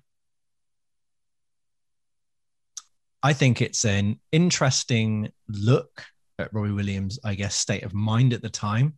Yes. It definitely makes more sense now when you've told me that information. I go, okay, maybe that's the reason why there's some rapping on here and that's a bit strange. And maybe that's a kind of tangent or a way to be like, well, I want to get away from kind of who I am. Maybe with all the drugs I'm taking, maybe that's how he actually felt, that he wasn't the same person he was. So what kind of musical statement can I make to kind of connect that to? Is like, right, I'll do less singing. So if I do more rapping, that kind of feeds into that. And it's definitely like an interesting part of his life. So I think to go along and document it. And again, it's him. He's not being fake. He's not putting on a persona as such. Like, I guess he's writing about himself, which he seems to have always done. And you've got to appreciate that. It is just dated. I think that's the main problem with it. But that is an issue, definitely. Again, we're sat here talking about it. There you go. As much as Rude Box is, you know, to me, his weakest single, I don't think it's good at all as a song. It kind of just falls by the wayside. Any publicity is good publicity. There you go. He's made a stinker, but then he came back with Candy, and he's now kind of a respected pop legend in his own right, you know? Exactly. And he's aged relatively gracefully with the things he's released. And I mean, I think he's great, Marv, to be honest. I'd rather not play Angels ever again at a wedding, but everyone loves it. It really ain't the worst song in the world, mate. Should we play? Should we put Rude Box in the set list? See what people do. I would just for the laugh, just to hear a number of those lyrics sung out loud by people I know. But it's oh, you so nasty. That's what I want to hear you sing. No, 'cause you so nasty, nasty. Well, that's not like, for me. That sounded like testy. It's testy. It's not for me, but I urge everyone to go and watch that live performance at Leeds, because he's great. He's great in it. And that is what's making me go, it's definitely more of a live track than an album track. Keep it as a jam. And if you're going to listen to this, skip Rude Box, because I think the rest of the album is really worth a listen. There are a few low points in it still, but I think it's okay. I think it's all right. It is an hour and a quarter. Yeah, it's 17 songs. It's a lot to go by. It's a big album, really. And you don't get the payoff of something like Physical Graffiti. You know what I mean? You don't get that payoff. But it's all right. I'd give it 5 out of 10. Oh, less than all the vegan food you've been eating recently, but yeah, I'd give it 5 out of 10. Because I can listen to it. There are points I do enjoy. However, some of those reviews, he must have paid some of them off to write some of those things, because it's not the best thing he'd ever done up to that point. Like, no way. No way. It's a very common thing, isn't it? A lot of record labels have tie-ins with certain publications and go, you know, they'll do a good review. And this is why it's very hard to believe critics, yes, or hard to believe reviews. Yes. You should read them, definitely, and maybe just reread them again and go, what are they actually saying there? Yeah. Oh, okay. Let me listen to this song. Is it really that? Is it really this? And make your own opinion of them. I think you need reviews. And again, this is technically like a review, but go listen to it or go read it, then make your mind up. And whatever you think is completely fine. I agree, Martin Robinson. You've made your own delay there because you couldn't reach the delay button. Well, I could. See. He's having too much fun. I am. Anyway, that is my my thoughts on Rude Box. Go and listen to it. Give it a chance. Do not listen to the first track. Listen to the live version from his Close Encounters tour. We'll link that down below. Yes. Anyway, Marv, over to you, my boy, because I want to hear about an absolute pop god playing a 7-minute cover of something that doesn't need to be 7 minutes long. Oh, I got news for you, kid. It's 8 minutes long. I thought it was 7. And I looked and I timed it again. It is, I think it's about 8 minutes. You're right. It's about 8 minutes, 4 seconds. I remember now. Yeah, go on, kid. I'm going to have a little tippily tip.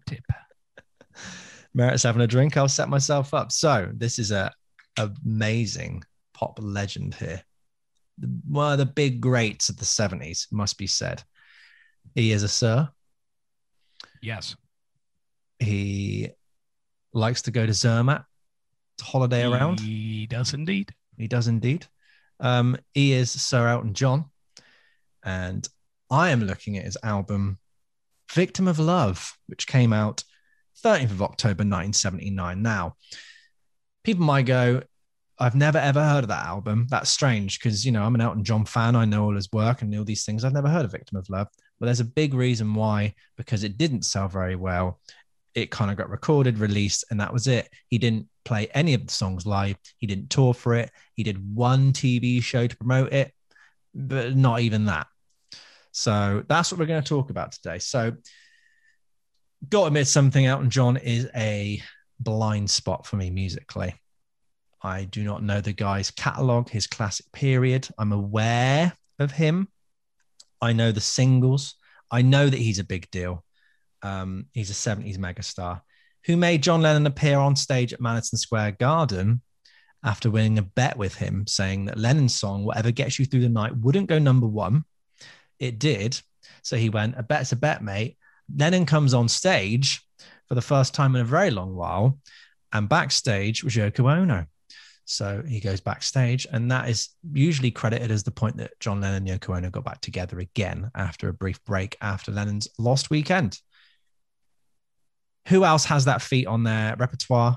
Nobody. That's who Elton John does. Nobody. My earliest memory of Elton John was Candle in the Wind, but the Princess Diana version. I remember being up at probably like 6:30 in the morning trying to watch cable TV or something, and they had the Diana crash. And I remember waking my mum up and saying, "Mum, Diana and Doddy's dead." She was like, "Huh?" Because my mum apparently has a gruff, most Sizzlack voice. So I know that one. I know "Can You Feel the Love Tonight" from Lion King. And obviously I know "Your Song" and "Tiny Dancer" and things like that. But Mez is the more of the Elton John aficionado. So I'm going to need to lean on him a lot more during this for certain bits, because this album to me didn't offend me as much as someone who actually loves Elton John. I could see this being a very big bugbear. To me, I was there like, I could take it or leave it. I think my reasoning for not really getting into him, I always classed them as old music. And I had this thing of like piano heavy rock music I never liked. I just didn't find it had the kind of oomph that I needed from like Black Sabbath or Fleetwood Mac or Led Zeppelin. But I mean, the irony there that my first instrument was a piano. I've got one right here. And that all of those three bands I just mentioned are earlier than Elton John, or exactly the same time. So that makes no sense. That's just another thing I'm going to eradicate. And I will dip into Elton John. You know, I'll dip into him. Yeah, logic's not. No, you won't. His husband won't let you, kid. Ah, he's done a little joke there. Yeah. If you've understood that joke, please understand it. It's just a joke. And I'm sad that you. I'm sad that you thought Elton John was piano-driven rock. Now, don't get me wrong. No getting me wrong. He does have tunes where it is a little bit honky tonk, and you know, Crocodile Rock's a prime example. You've heard Crocodile Rock, I'm assuming. I have, but I couldn't tell you how it goes. And Saturday Night's All Right for Fighting. That's another one that's quite, it's piano heavy rock and roll. I think he does it very well. But then you've got Goodbye Yellow Brick Road. Oh my God. Ah, just perfection. Amazing. I put it in the same category as like Bowie, okay, because there are some interesting chord changes going on. There's some very, very creative melodies happening, and the lyrics aren't they've got metaphors in them, but it's not like I am a cloud and now I'm raining. It's not like that. It's not as obvious as that. It's not ridiculous. But the difference is with Elton John and David Bowie, they could be ridiculous, but it wouldn't be seen as ridiculous. If you see what I'm getting at. Goodbye Yellow Brick Road, mate. That whole album. Oh, it breaks my heart.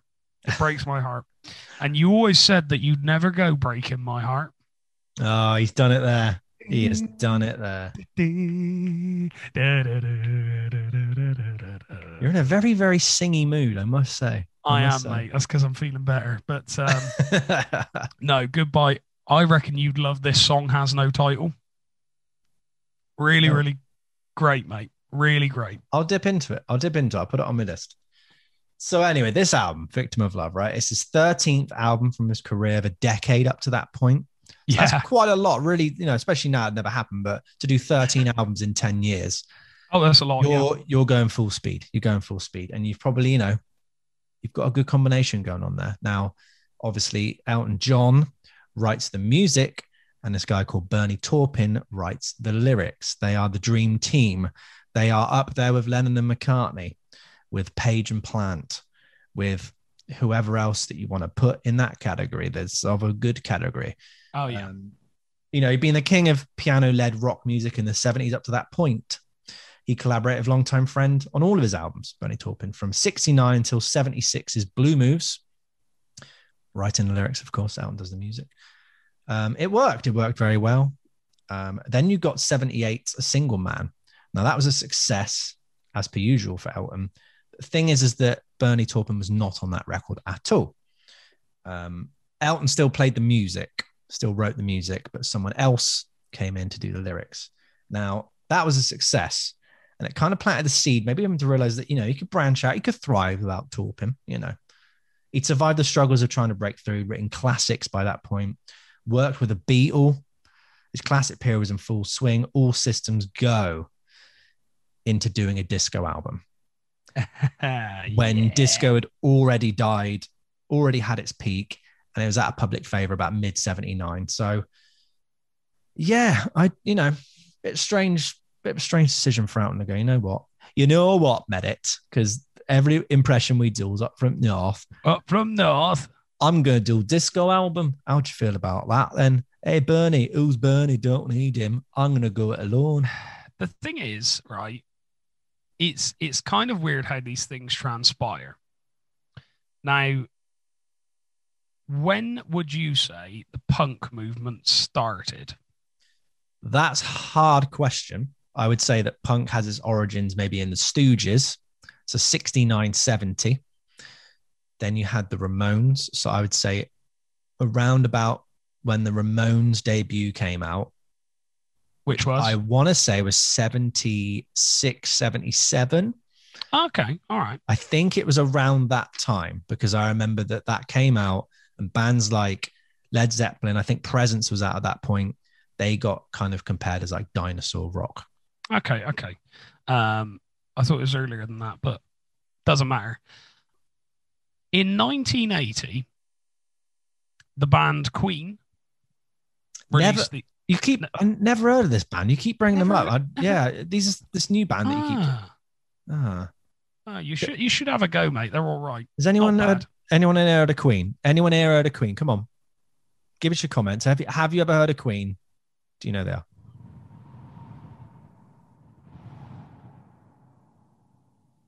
That's the best use of the sound effect yet. It was good, wasn't it? So in 1980, they released The Game, which has got some bangers on it. Nonetheless, on The Game, released in 1980, is Another One Bites the Dust. What genre would you put Another One Bites the Dust in, Marv? Well, I wouldn't put it at punk.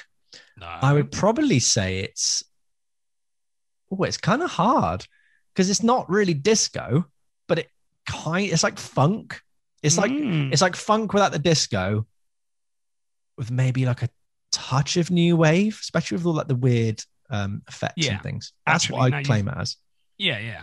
So the punk thing was unrelated. I was trying to make another point, but it didn't happen. Queen did it a year after. They didn't do a disco album. They did, but that's not what I'm talking about.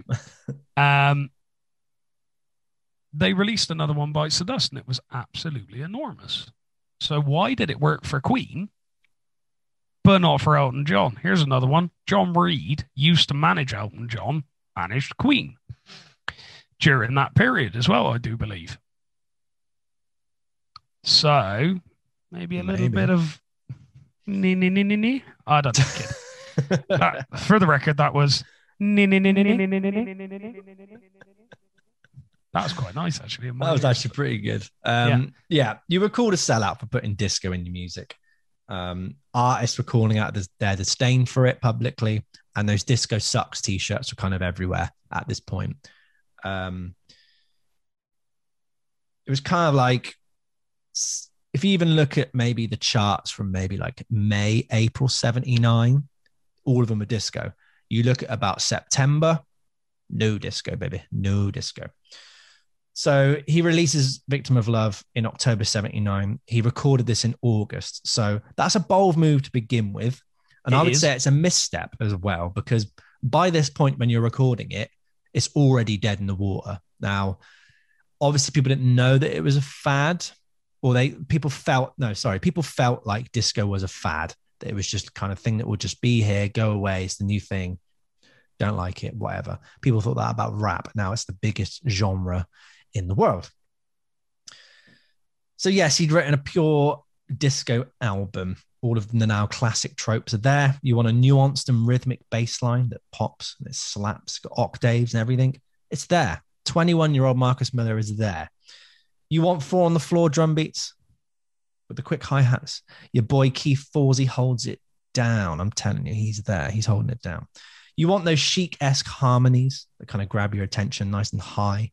Michael McDonald, he's popped in and he's got you covered, right? Especially on the title song, If I had to show somebody an example of what disco sounds like, this album would be great. It would be perfect example. They're like, this is what disco sounds like. Now, if I want them to show a good example, that's debatable. But again, I'd probably go chic. I'd probably go ABBA, some ABBA songs as well, or Donna Summer, you know? So Mez, you know, I know you kind of got, you know, questioned it yourself or kind of gone a little thing, but like, cause you're the bigger Elton John fan, can you kind of make sense to myself and the listeners as to like how strange and weird it is for Elton John to make a disco album?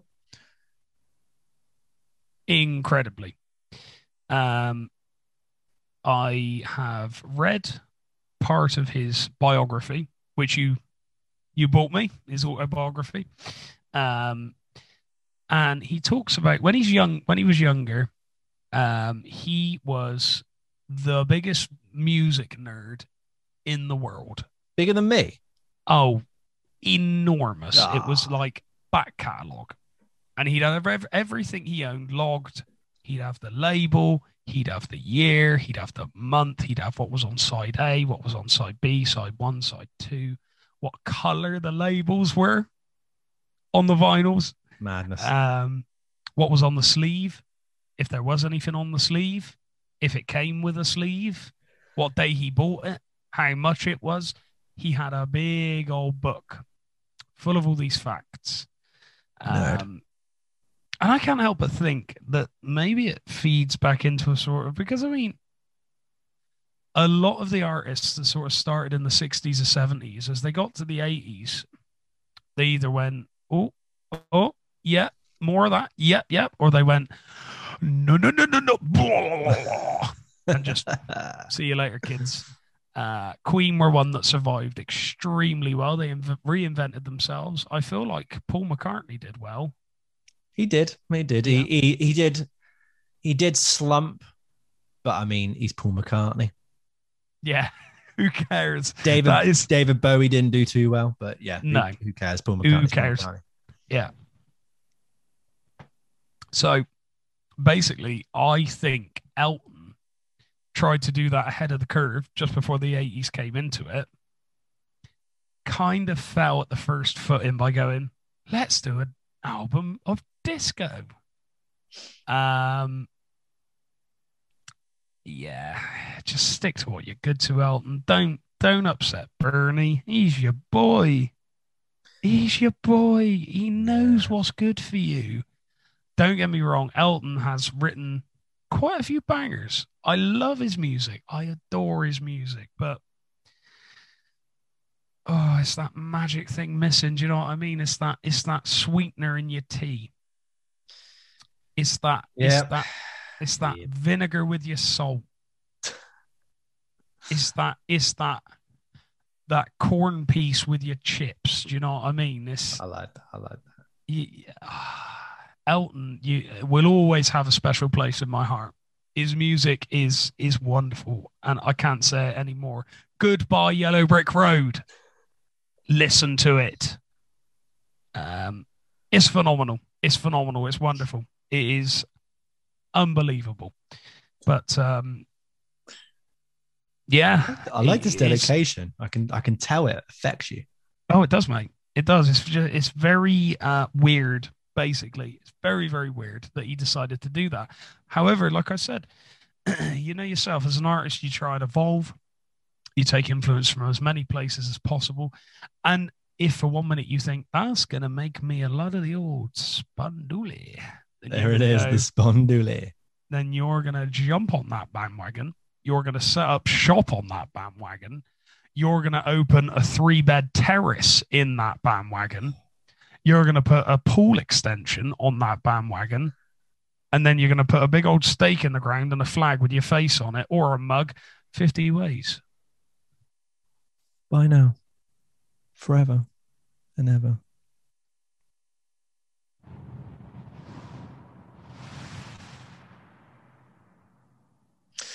Okay, then. So, yeah, that was Merritt talking to us about how emotionally he gets over Elton John. Fair enough. Got to be done. Got to be done. So, yes, Bernie Taupin was not included in the previous album, Single Man. That had gone to, the job had gone to Gary Osborne. Now, with Victim of Love, he also tried another thing. So he's not exact. Not only is he doing a completely different genre, he's gone, I'm not going to write any of the music. I'm not going to play any of the pianos or the keyboards. I'm just going to sing. That's all I'm going to do. Someone else will do all this. We'll talk about them in a minute. So, yes, he's giving his fingers a break, letting his voice be the star of the show. And again, another thing, he's using all new musicians. Now, there are some band members he's had since the start that he still uses now. Obviously, some of them have died.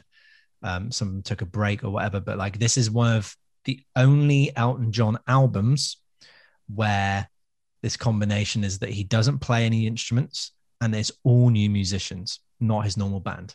And Merritt is nodding his head in approval, of course.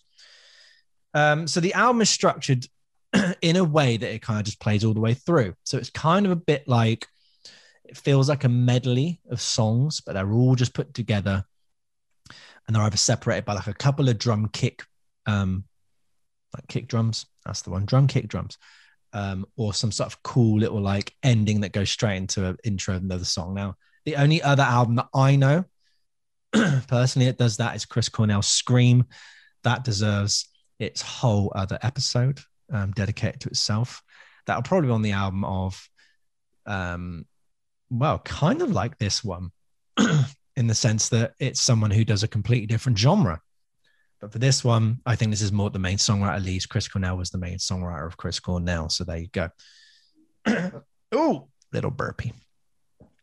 I am a fan of this concept, but I think, because, you know, it keeps the attention of the listener. It can really push the album listening experience, but not when every song contains the same elements.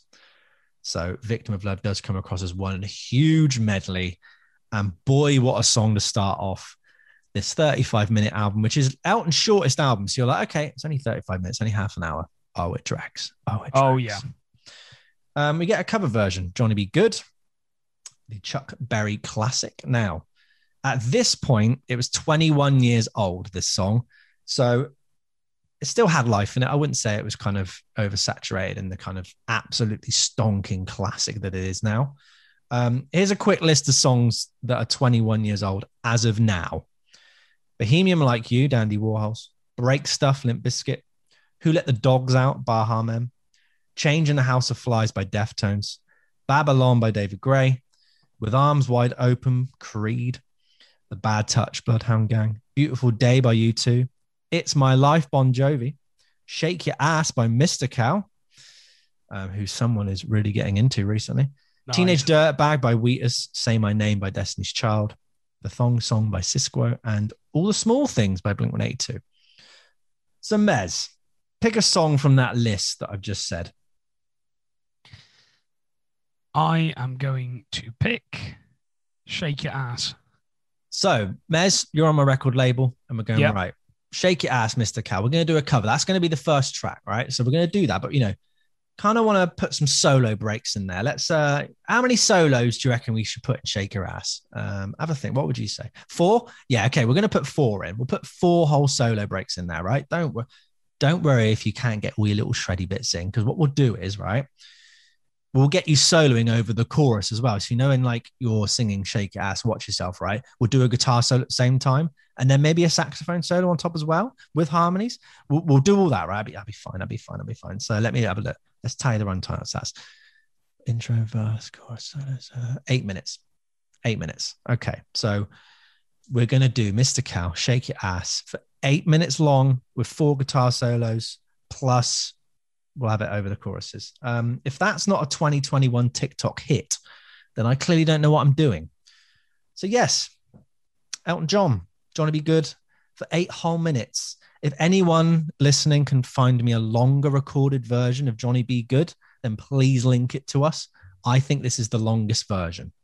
By a mile. It's got to be, Annette. Let's be honest. Now we get an approximation of the main riff, and it's like a guitar that's affected with a chorus pedal. It's not even like, I think the second note is not the exact riff. So it's like listening to like a pub band that have kind of gone, we got the rhythm right. People are going to know what it is the second you go, you know, the certain little bit will kick into it. So even then it kind of goes off on the wrong foot.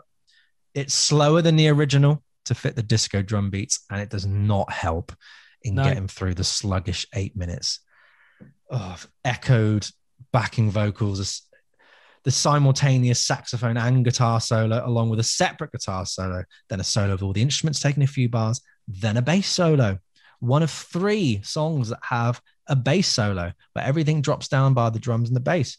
Then another guitar solo, then another saxophone guitar dual solo over the chorus. Just no. Now, people might know, but people might not.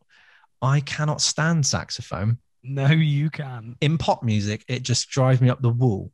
I like the instrument itself when using the right context, especially jazz, especially things like that. But just pop, I don't know what it is. It just completely, it just mulches me. You know, I can't be doing it. I can't do it. I can't take any more. Whenever you hear it, it's that classic thing of this week at B&Q. You can get 2 bags of creosote with 1 for free.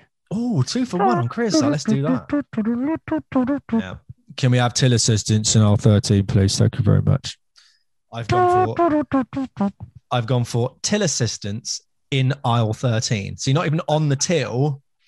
You're helping people with their shopping in the aisle where probably the grout is. Yeah, I'm good. I'm good. So there is a version of Johnny Be Good by Elvis that popped up from 1973, Ringo Marsh, and it's 1 minute 41 seconds long. It rocks, it rolls, it's engaging, it's exciting, it feels more dense and complete than Elton's version, and it's 1.5 minutes long. It's great. You've got to ask yourself this question though, Marv. What's that then? Who died on the toilet? Nearly you this week. Nearly me. Thank you very much. So Elton performed Johnny Be Good. Bear in mind, this was a single. He went, I'm going to release this as a single, along with the title track, Victim of Love. So you've got Victim of Love and you've got Johnny Be Good. There probably was a single edit where all the 58,000 solos got taken out. He performed it on a show called Countdown. Yes, I thought that he'd be singing, you know, this song with someone trying to do loads of consonants and vowels and trying to find a letter word, but no, it was a very popular Australian music show. Now, if cocaine could tell a story about a young singer-songwriter who'd made it to the top, found himself singing a cover of Johnny Be Good on an Australian TV show in front of kids, this would be it, my friends.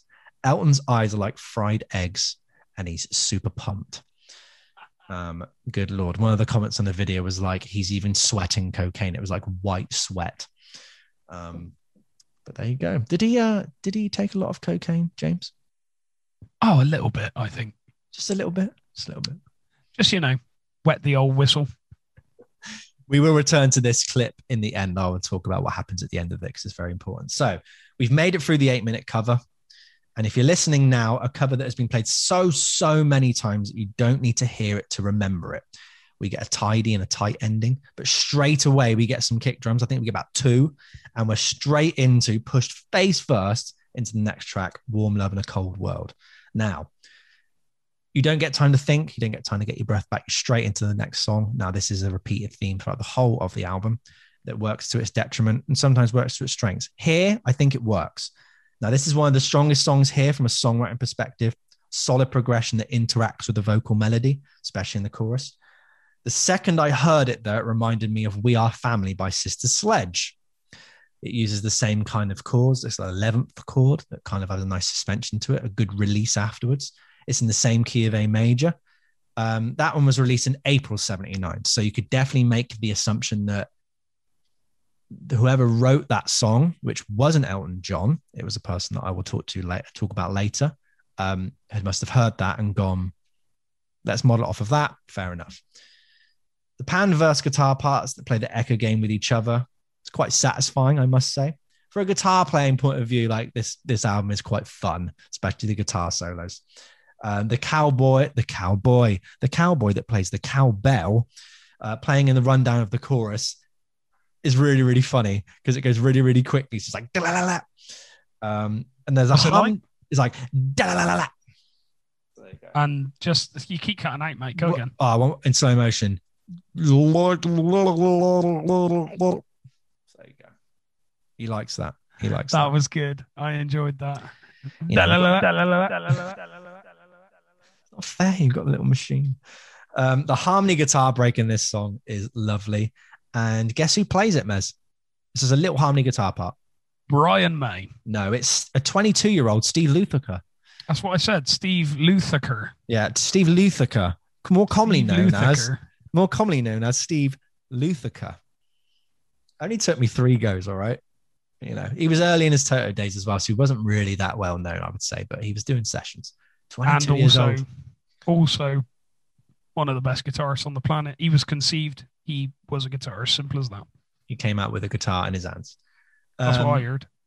But why another bass guitar solo? Why? This is the second tune in a row. We're only in track 2, and there's another bass guitar solo that drops down to the drums and the bass. Nothing against the bass guitar, but it's almost identical to the one we've heard. Everything drops out and you get some licks. So after an instrumental climax with this song, we get the dreaded kick drums to push us into the next song, Born Bad. Yeah, Elton. Oh. He's born bad, yeah. Don't let anyone tell you different, kid. I'm assuming it's not exactly The Bitch Is Back. No, we are far, far, far away from this. There is not really any soul or bite to any of Elton's lyrics here and his vocal performances, which we'll get to a little bit later. I like how I'm saying it. It's almost like a YouTube video. I'm going to teach you the 5 greatest licks. Listen to this 1-hour video. I've never wanted a fade out or a long guitar intro so much than I do now. I realize that when you listen to Stairway to Heaven, you're there like, oh, this gives me time to think. This gives me time to compose myself rather than just straight in. It's just straight in all the time. Oh, there's no push and pull. There's no tension. There's no release. It's the equivalent of someone talking to you without you having a chance to interject, which is basically me to Merit right now. Yeah. This is what I do. This is what I'm good at. I don't care. Screw the lot of you. Nice. You don't get a second to go, like, this is a belter of a tune here. That was really, really good. Because you just, your memory has to just boom straight into the next song. You've got to retain that information. I get the intention behind it. The whole point is to, like, all these disco clubs that are popping up and you want people dancing. They were on vinyl at this point, the DJs, and you have to flip over, switch between the volumes of each 2 vinyls. If you can make a record which constantly just keeps going for 35 minutes, that's 35 minutes of your music to keep the butts boogieing, my friend. Yep. So I get the reason behind that. But here's a question for you. Knowing that this was probably a conscious decision by someone, maybe Elton, maybe by the people who wrote the songs, do you think this is an example of creating music for a specific intention and that is Elton John selling out by that kind of thing? Or is it an artist who has achieved so much and wants to have fun? At the moment, where the information I've given you, where do you kind of stand on that? Well, Elton is very creative, and Queen Elton shall not be shot down. He is fantastic in every way. I love him. Elton, divorce your husband. at least I can play guitar. Because that's all I got. That's all I got. Is he coming for a coffee? All I got is a big heart and a couple of guitars, you know. He's not coming for a coffee. I'll make him pina coladas. But I think our dear old Reg Dwight, I think he went into the studio one day and I think he went in and went, flour everywhere. We're not baking cakes. Why is there flour everywhere? And George Michael was in the studio and he went, yeah, and like tripped on over and he went, oh no, and fell into this pile of flour and went, oh, who's leaving this flour around? Oh, I'm gonna have to eat a cake now. Oh no. And then he fell over again and again. And every time he went to the studio, he just kept falling over. So that's annoying, isn't it? I think Ozzy Osbourne did the same thing, right? Was it musicians and flour? No, Ozzy Osbourne got locked into a police station for the night, but he got locked in the wrong room. He got locked in the evidence room. The bakery, you mean? That's it, yeah. That's someone left a bakery sign over there, and he was like, oh, muffins. Ah, you know those rockers and them sweet treats. It happens everywhere, mate. Same with Tony Iommi. That was did you hear about that? That was a real nightmare. He loved the bloody Battenberg, him, didn't he? I'll tell you what, he got to America and they went, hey, mate, if you haven't got any fingertips on your right hand, I'm going to shove this white package up your nose. And he went, oh, no. That's it. It's terrible. Terrible, terrible, terrible people. No, I think Elton John was on a lot of cocaine. I think he wasn't making coherent and cohesive decisions. And I think for that reason, I think we can forgive it, but I think we can remember it as a time where you don't make business decisions when you're high on cocaine. Yeah, that's what I do. I chalk it up to experience and go, oh, what a silly man I was. Also, which mansion shall I stay in this weekend? I'm going to stay in the Thursday mansion on a Wednesday. Oh, someone stop me. La. La, la, la. He can't really sing that high anymore. Wow. La, la, la, la, la, la. That sounds good. I like that. So that was a great answer, Mess. Well done. Finally, we get a fade out on Born Bad. Oh, it is so needed, but it's such a brief gap. It is like a drop of water in the Sahara Desert. That's how much it quenches you. We get Thunder in the Night. So this one sounds pretty much like Money, Money, Money and Gimme, Gimme by ABBA, both together, like mashed up. Nice. But to the point where it doesn't sound like them. It's in that weird hot spot where they must have just started with those two songs. Yeah.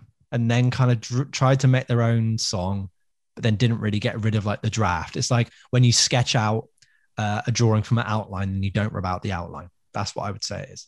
Is it that classic thing of when Def Leppard were trying to write Pour Some Sugar on Me and the engineer went, here's some money, go to the record shop, get me two records, get me We Will Rock You by Queen and get me I Love Rock and Roll by Joan Jett. And they went... Pretty much. And there it is. Thing is, that works. I like that. Which then you look at Midnight Memories by One Direction, which rips off Pour Some Sugar on Me, which rips off those two songs. But they were happy with it. They were like, you know what? Whatever. People are going to go, oh, that sounds like Whitesnake. There you go. So it can work. But yeah, this one just kind of falls in weirdly. It's like it kind of does, kind of doesn't. And this happens with another song, which actually is a falsehood, but I'll get to it. So Money, Money, Money released in 76. Gimme, Gimme released in 79. Now, Elton's writers must have heard the new ABBA tune at that point and started there. It is a great songwriting tool, can produce amazing results like we've just said, but can be hard to get away from the template.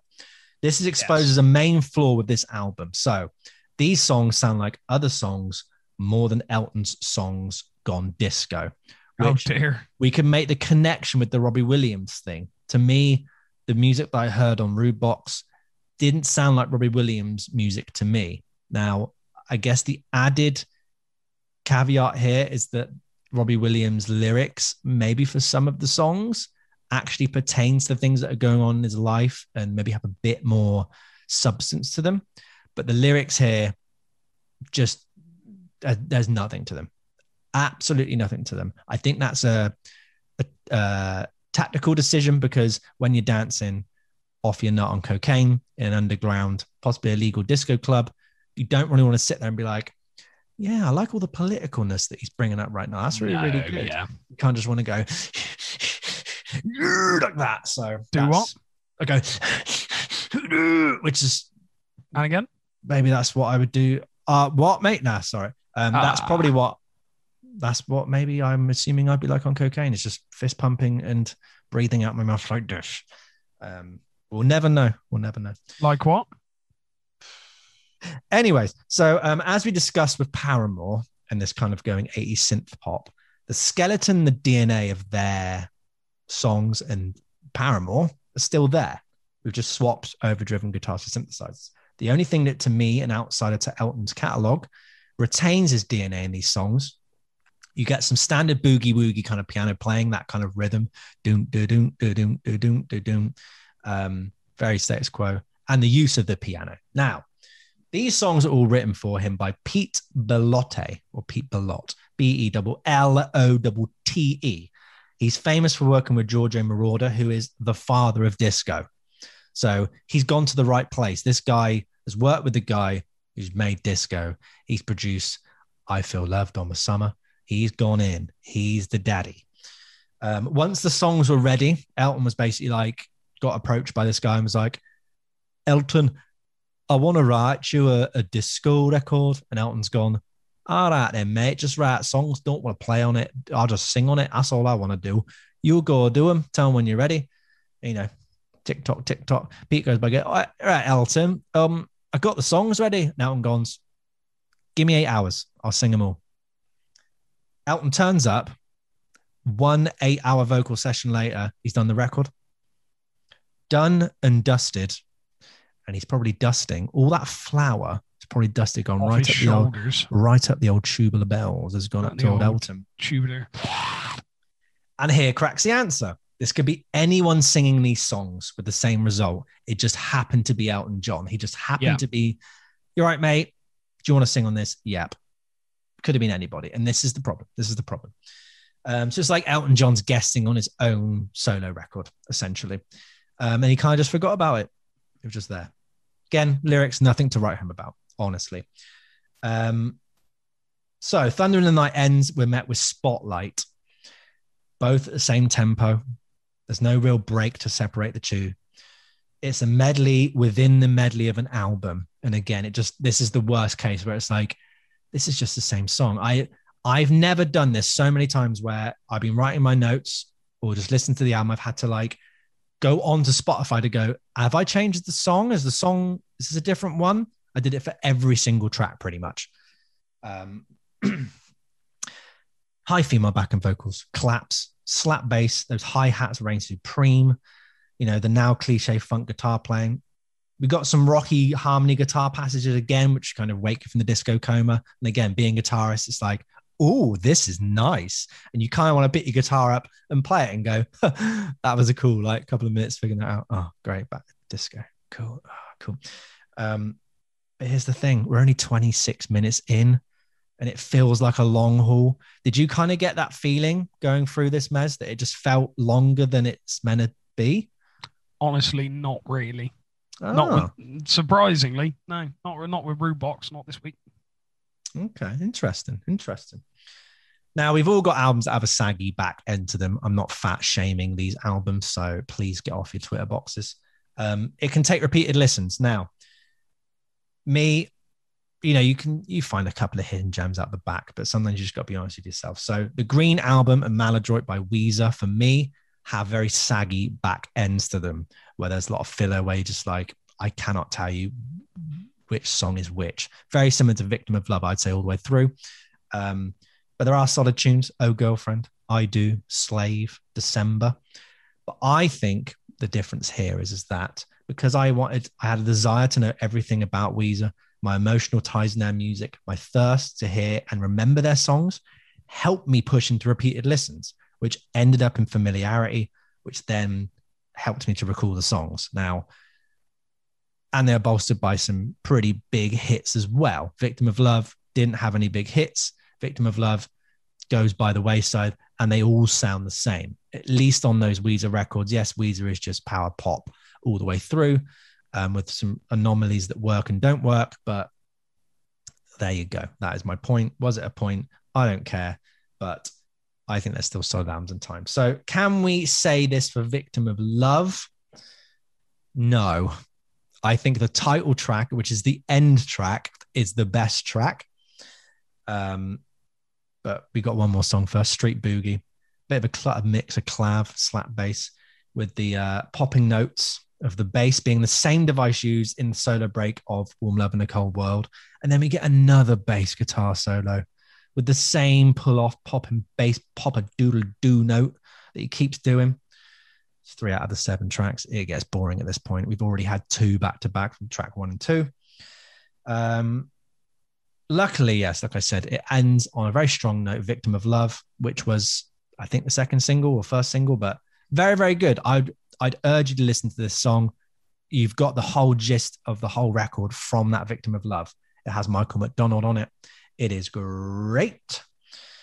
The chorus melody is instantly catchy, complete with Michael McDonald back and vocals. It's got like a tasty, like, it sounds like a -7 flat 5, or like a diminished or like an altered kind of chord in the middle that provides like an urgency that you've wanted the whole tune, the whole time, which maybe is in Elton John's previous work. I feel like Elton John's previous work is a little more nuanced, chordy wise and music wise. Is that correct, Mez?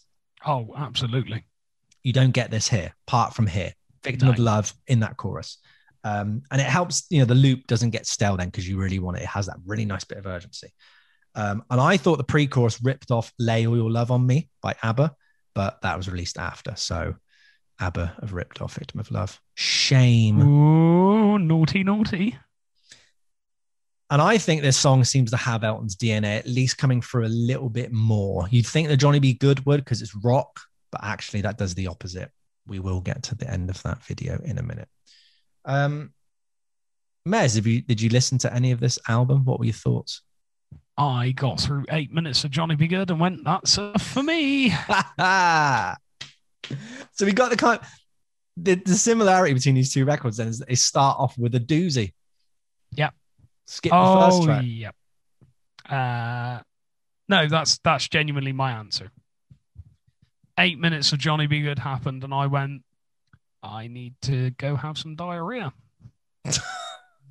Not even because I was unwell. I was like, I'm going to force myself to have diarrhea because this is awful. This is terrible. And Elton, I adore you, but I never want to hear it again. That's quite possibly the funniest / most brutal opinion of a record or song since. Sorry, I got distracted then. I heard weird goat noises. But it is a member of our family doing weird goat noises. Right. Okay. Always got to be done. So, okay. To step up and defend this album now. It's very easy to go, this record's crap, this record's rubbish, whatever, it's your own opinion, what, you know, just if you like it, you like it. But, you know, this is the whole point of this podcast. It's not to just sit there and go, huh, this record's rubbish. We agree. Look how bad it is. You know, we want to try and defend it and go, you know, maybe just have a little bit of compassion. Maybe just treat it like this or like that. So, is it a tragedy of errors? And to quote last week's album choice, the worst album in the history of recorded sound. Sorry, Owen Quigg. I don't believe that that's true for your album. Not at all. And not by a country mile with this record. Elton made a disco album and achieved that goal. He just recorded and released it a year too late. Maybe it was the fault of Bilotti. Because, you know, I don't know how long Bilotti, yeah. Maybe it was, you know, it just took too long to get the music. Fair enough. It's disco. It's done well. It's performed by great players. And when I say great players, you know, session musicians that have been on some of the best, most, and a lot of sessions so much that you can't even believe it. So much so that I couldn't even make that sentence out. Steve Lukather, Marcus Miller, you know, if you don't know who they are, you've heard them before. I'm telling you. It's got two catchy songs, memorable songs, written well. They're a cut above the other five out of a 7-track album. So out of 2, really, you know, it's not a landslide, as some might say, but doesn't necessarily mean the album's bad. If the album was truly that awful, none of the songs would be worthy of that. And I really stand by those two, Cold Love in a Warm World, or Warm Love in a Cold World, and Victim of Love. It ticks the boxes for what disco should sound like I said, kind of sonically goes to Chic and ABBA, two of the best to do disco and pop, definitely. This is how I view this album. I view this album as Elton wanting to try something new after proving himself to his critics, his label, and himself that he was successful and could be an established star. He was struggling with drugs and alcohol abuse, along with his sexuality, which was still commonplace around this time to make pop stars appear heterosexual by giving them the option, which really is more like feeling like they had to or being forced to, set up fake relationships with the opposite sex for fear of lack of sales. Dusty Springfield did this too. Even John Lennon had to hide the fact he was married because they were like, no, teenage girls are going to buy your records because all 4 of you are single, so go do it. So thankful that that is now not commonplace. I can't even begin to think of the pressure that put onto Elton John to feel ashamed and to hide who he was. And obviously it didn't stop here. It kind of, you know, I think he still struggled. I think he married a woman in the 80s, and then that didn't end very well. But eventually he kind of, you know, things changed, and it doesn't matter about his sexuality. He's a great musician, a fantastic musician. That's really what should be the forefront. After 12 albums and many tours, all the pressures that brings, the opportunity to do something completely different and to just experiment reared its head, and he took it. Purely for the decision alone, I commend this album and what it represents. Music is fun. The act of making music at its core is just so exciting, and nobody creates it the same way. It can be hard to retain that sense of joy and creativeness. And once you put money, contracts, pressures onto it, social pressures, what you should be doing, age, all these things. A moment in time to try something new. If you don't like it, wait to the next one. If you do, find other disco artists and immerse yourself. Here's a quote from Elton about this record. He says, "I enjoyed it, but it was self-indulgent. I'm not ashamed of it. I'm not going to hide that record in the cupboard." Brilliant. Like that. Do you agree with that? Fair enough. Yeah, absolutely. I like that too. He's not, oh, I hate it, it's horrible. But he's also not, why am I still not doing this? He's just like, yeah, it exists. I don't really hide it, but it's not my favourite. And it shouldn't be. Goodbye, Yellow Brick Road. Yeah. Yeah.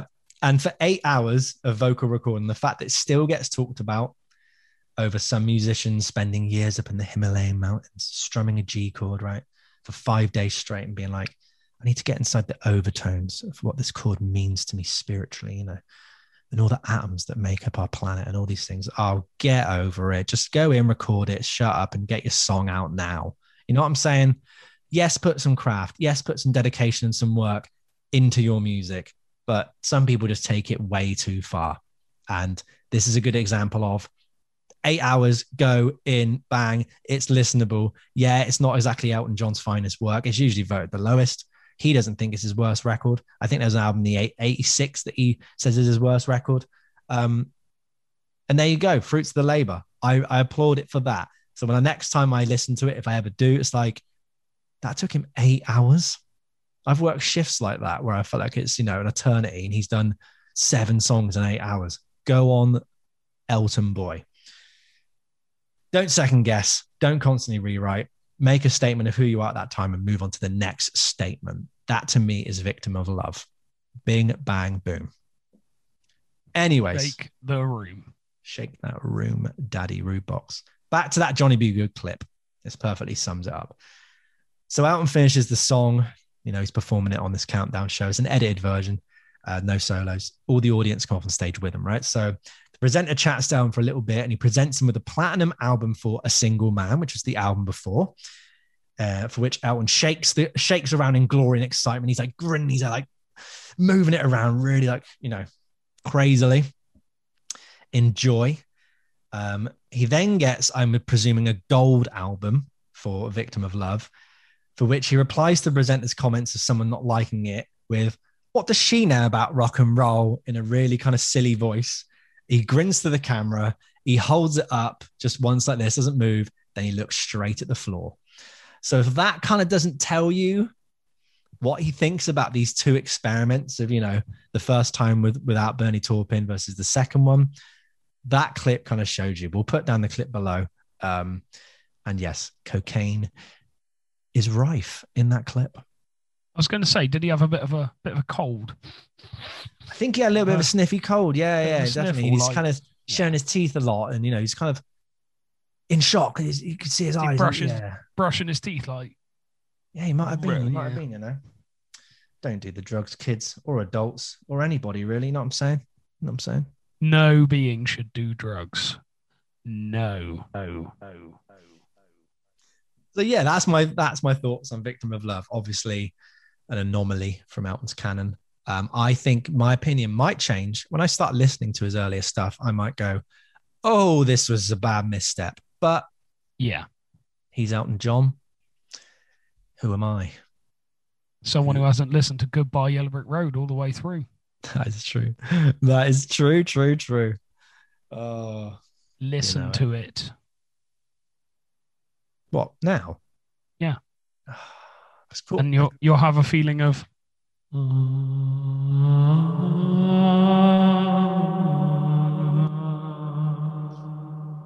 be a spiritual awakening. You're just on a singing mission today. I can't believe it. You are so giddy. It. I'm so rock and roll. Well, that's Poddy. That is Poddy this week. Yes, with both our albums, Rude Box and Victim of Love. Skip the first track. Get stuck in. Please let us know what you think. Has your opinion changed? Do you think people are allowed to actually experiment? Should people kind of stay the same? Do you know, they didn't have their main songwriters with them, their main kind of team. So kind of bear that in mind. You know what I'm saying? Bear that in mind. So next week, hopefully next pod, you know, we're struggling with schedules. We're struggling with gastroenteritis. We're struggling with trying to fit in 3 days to do these things. Patreon, we're going to give you more content. Really, that's what we're going to try and do to kind of fill up all these gaps. We understand that. We appreciate everyone's support, even the people who watch on YouTube and listen on Spotify. Love that. It's all good. Amazing. Even stuff. Merritt's mum, old Maggie Ann, who's bought her merch, loves her merch. Even she's commenting. She's going from episode 1. She's commenting there. That's a big old boy, that one. He's gone in. So if Merritt's mum can do it, you lot can do it. You can. Next episode is going to be solo albums by band members. Now, this one's a biggie. I may go for Peter Criss from Kiss. When Kiss, I believe this is the only time a band released 4 solo albums on the same day from the same band. So I may do Peter Criss's album, but I'm going to have a look. I may also do Keith Moon's album because that's very interesting.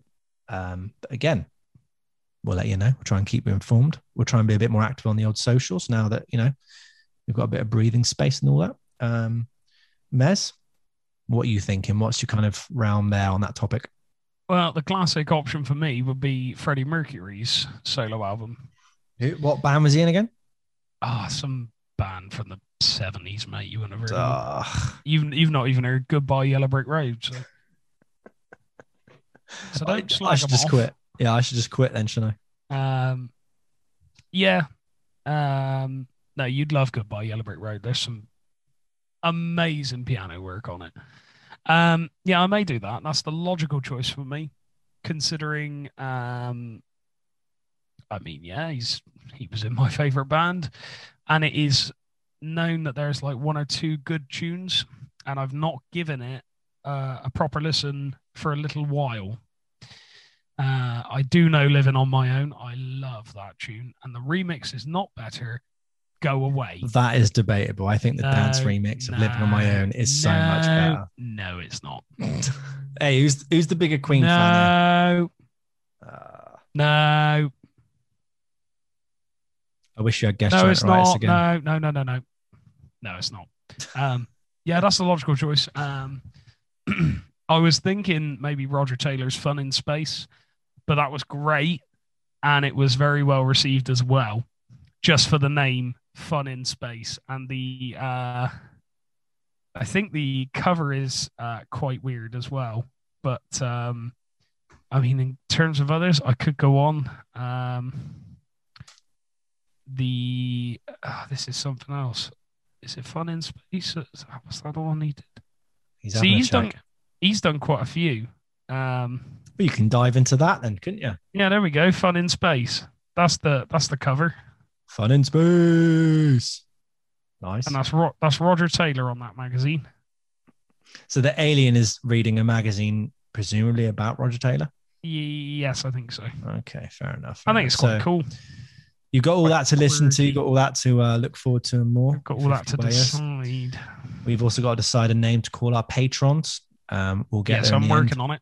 We'll think of someone that isn't disrespectful, even though they all sound the best ones. That's the problem. So get him in. £3 a month, Patreon. You get in there. You get the episode. Let's go, Daddy. You get extra content. You get our little show page notes. I write whole bloody operas and essays that are like 84 pages long. Exclusive content. You get the merch straight up beforehand or whatever. You get a little community. It's fine. Whatever. You're doing your thing, right? Listen to whatever you got to do. We'll see you next week and keep it breezy on the microphone.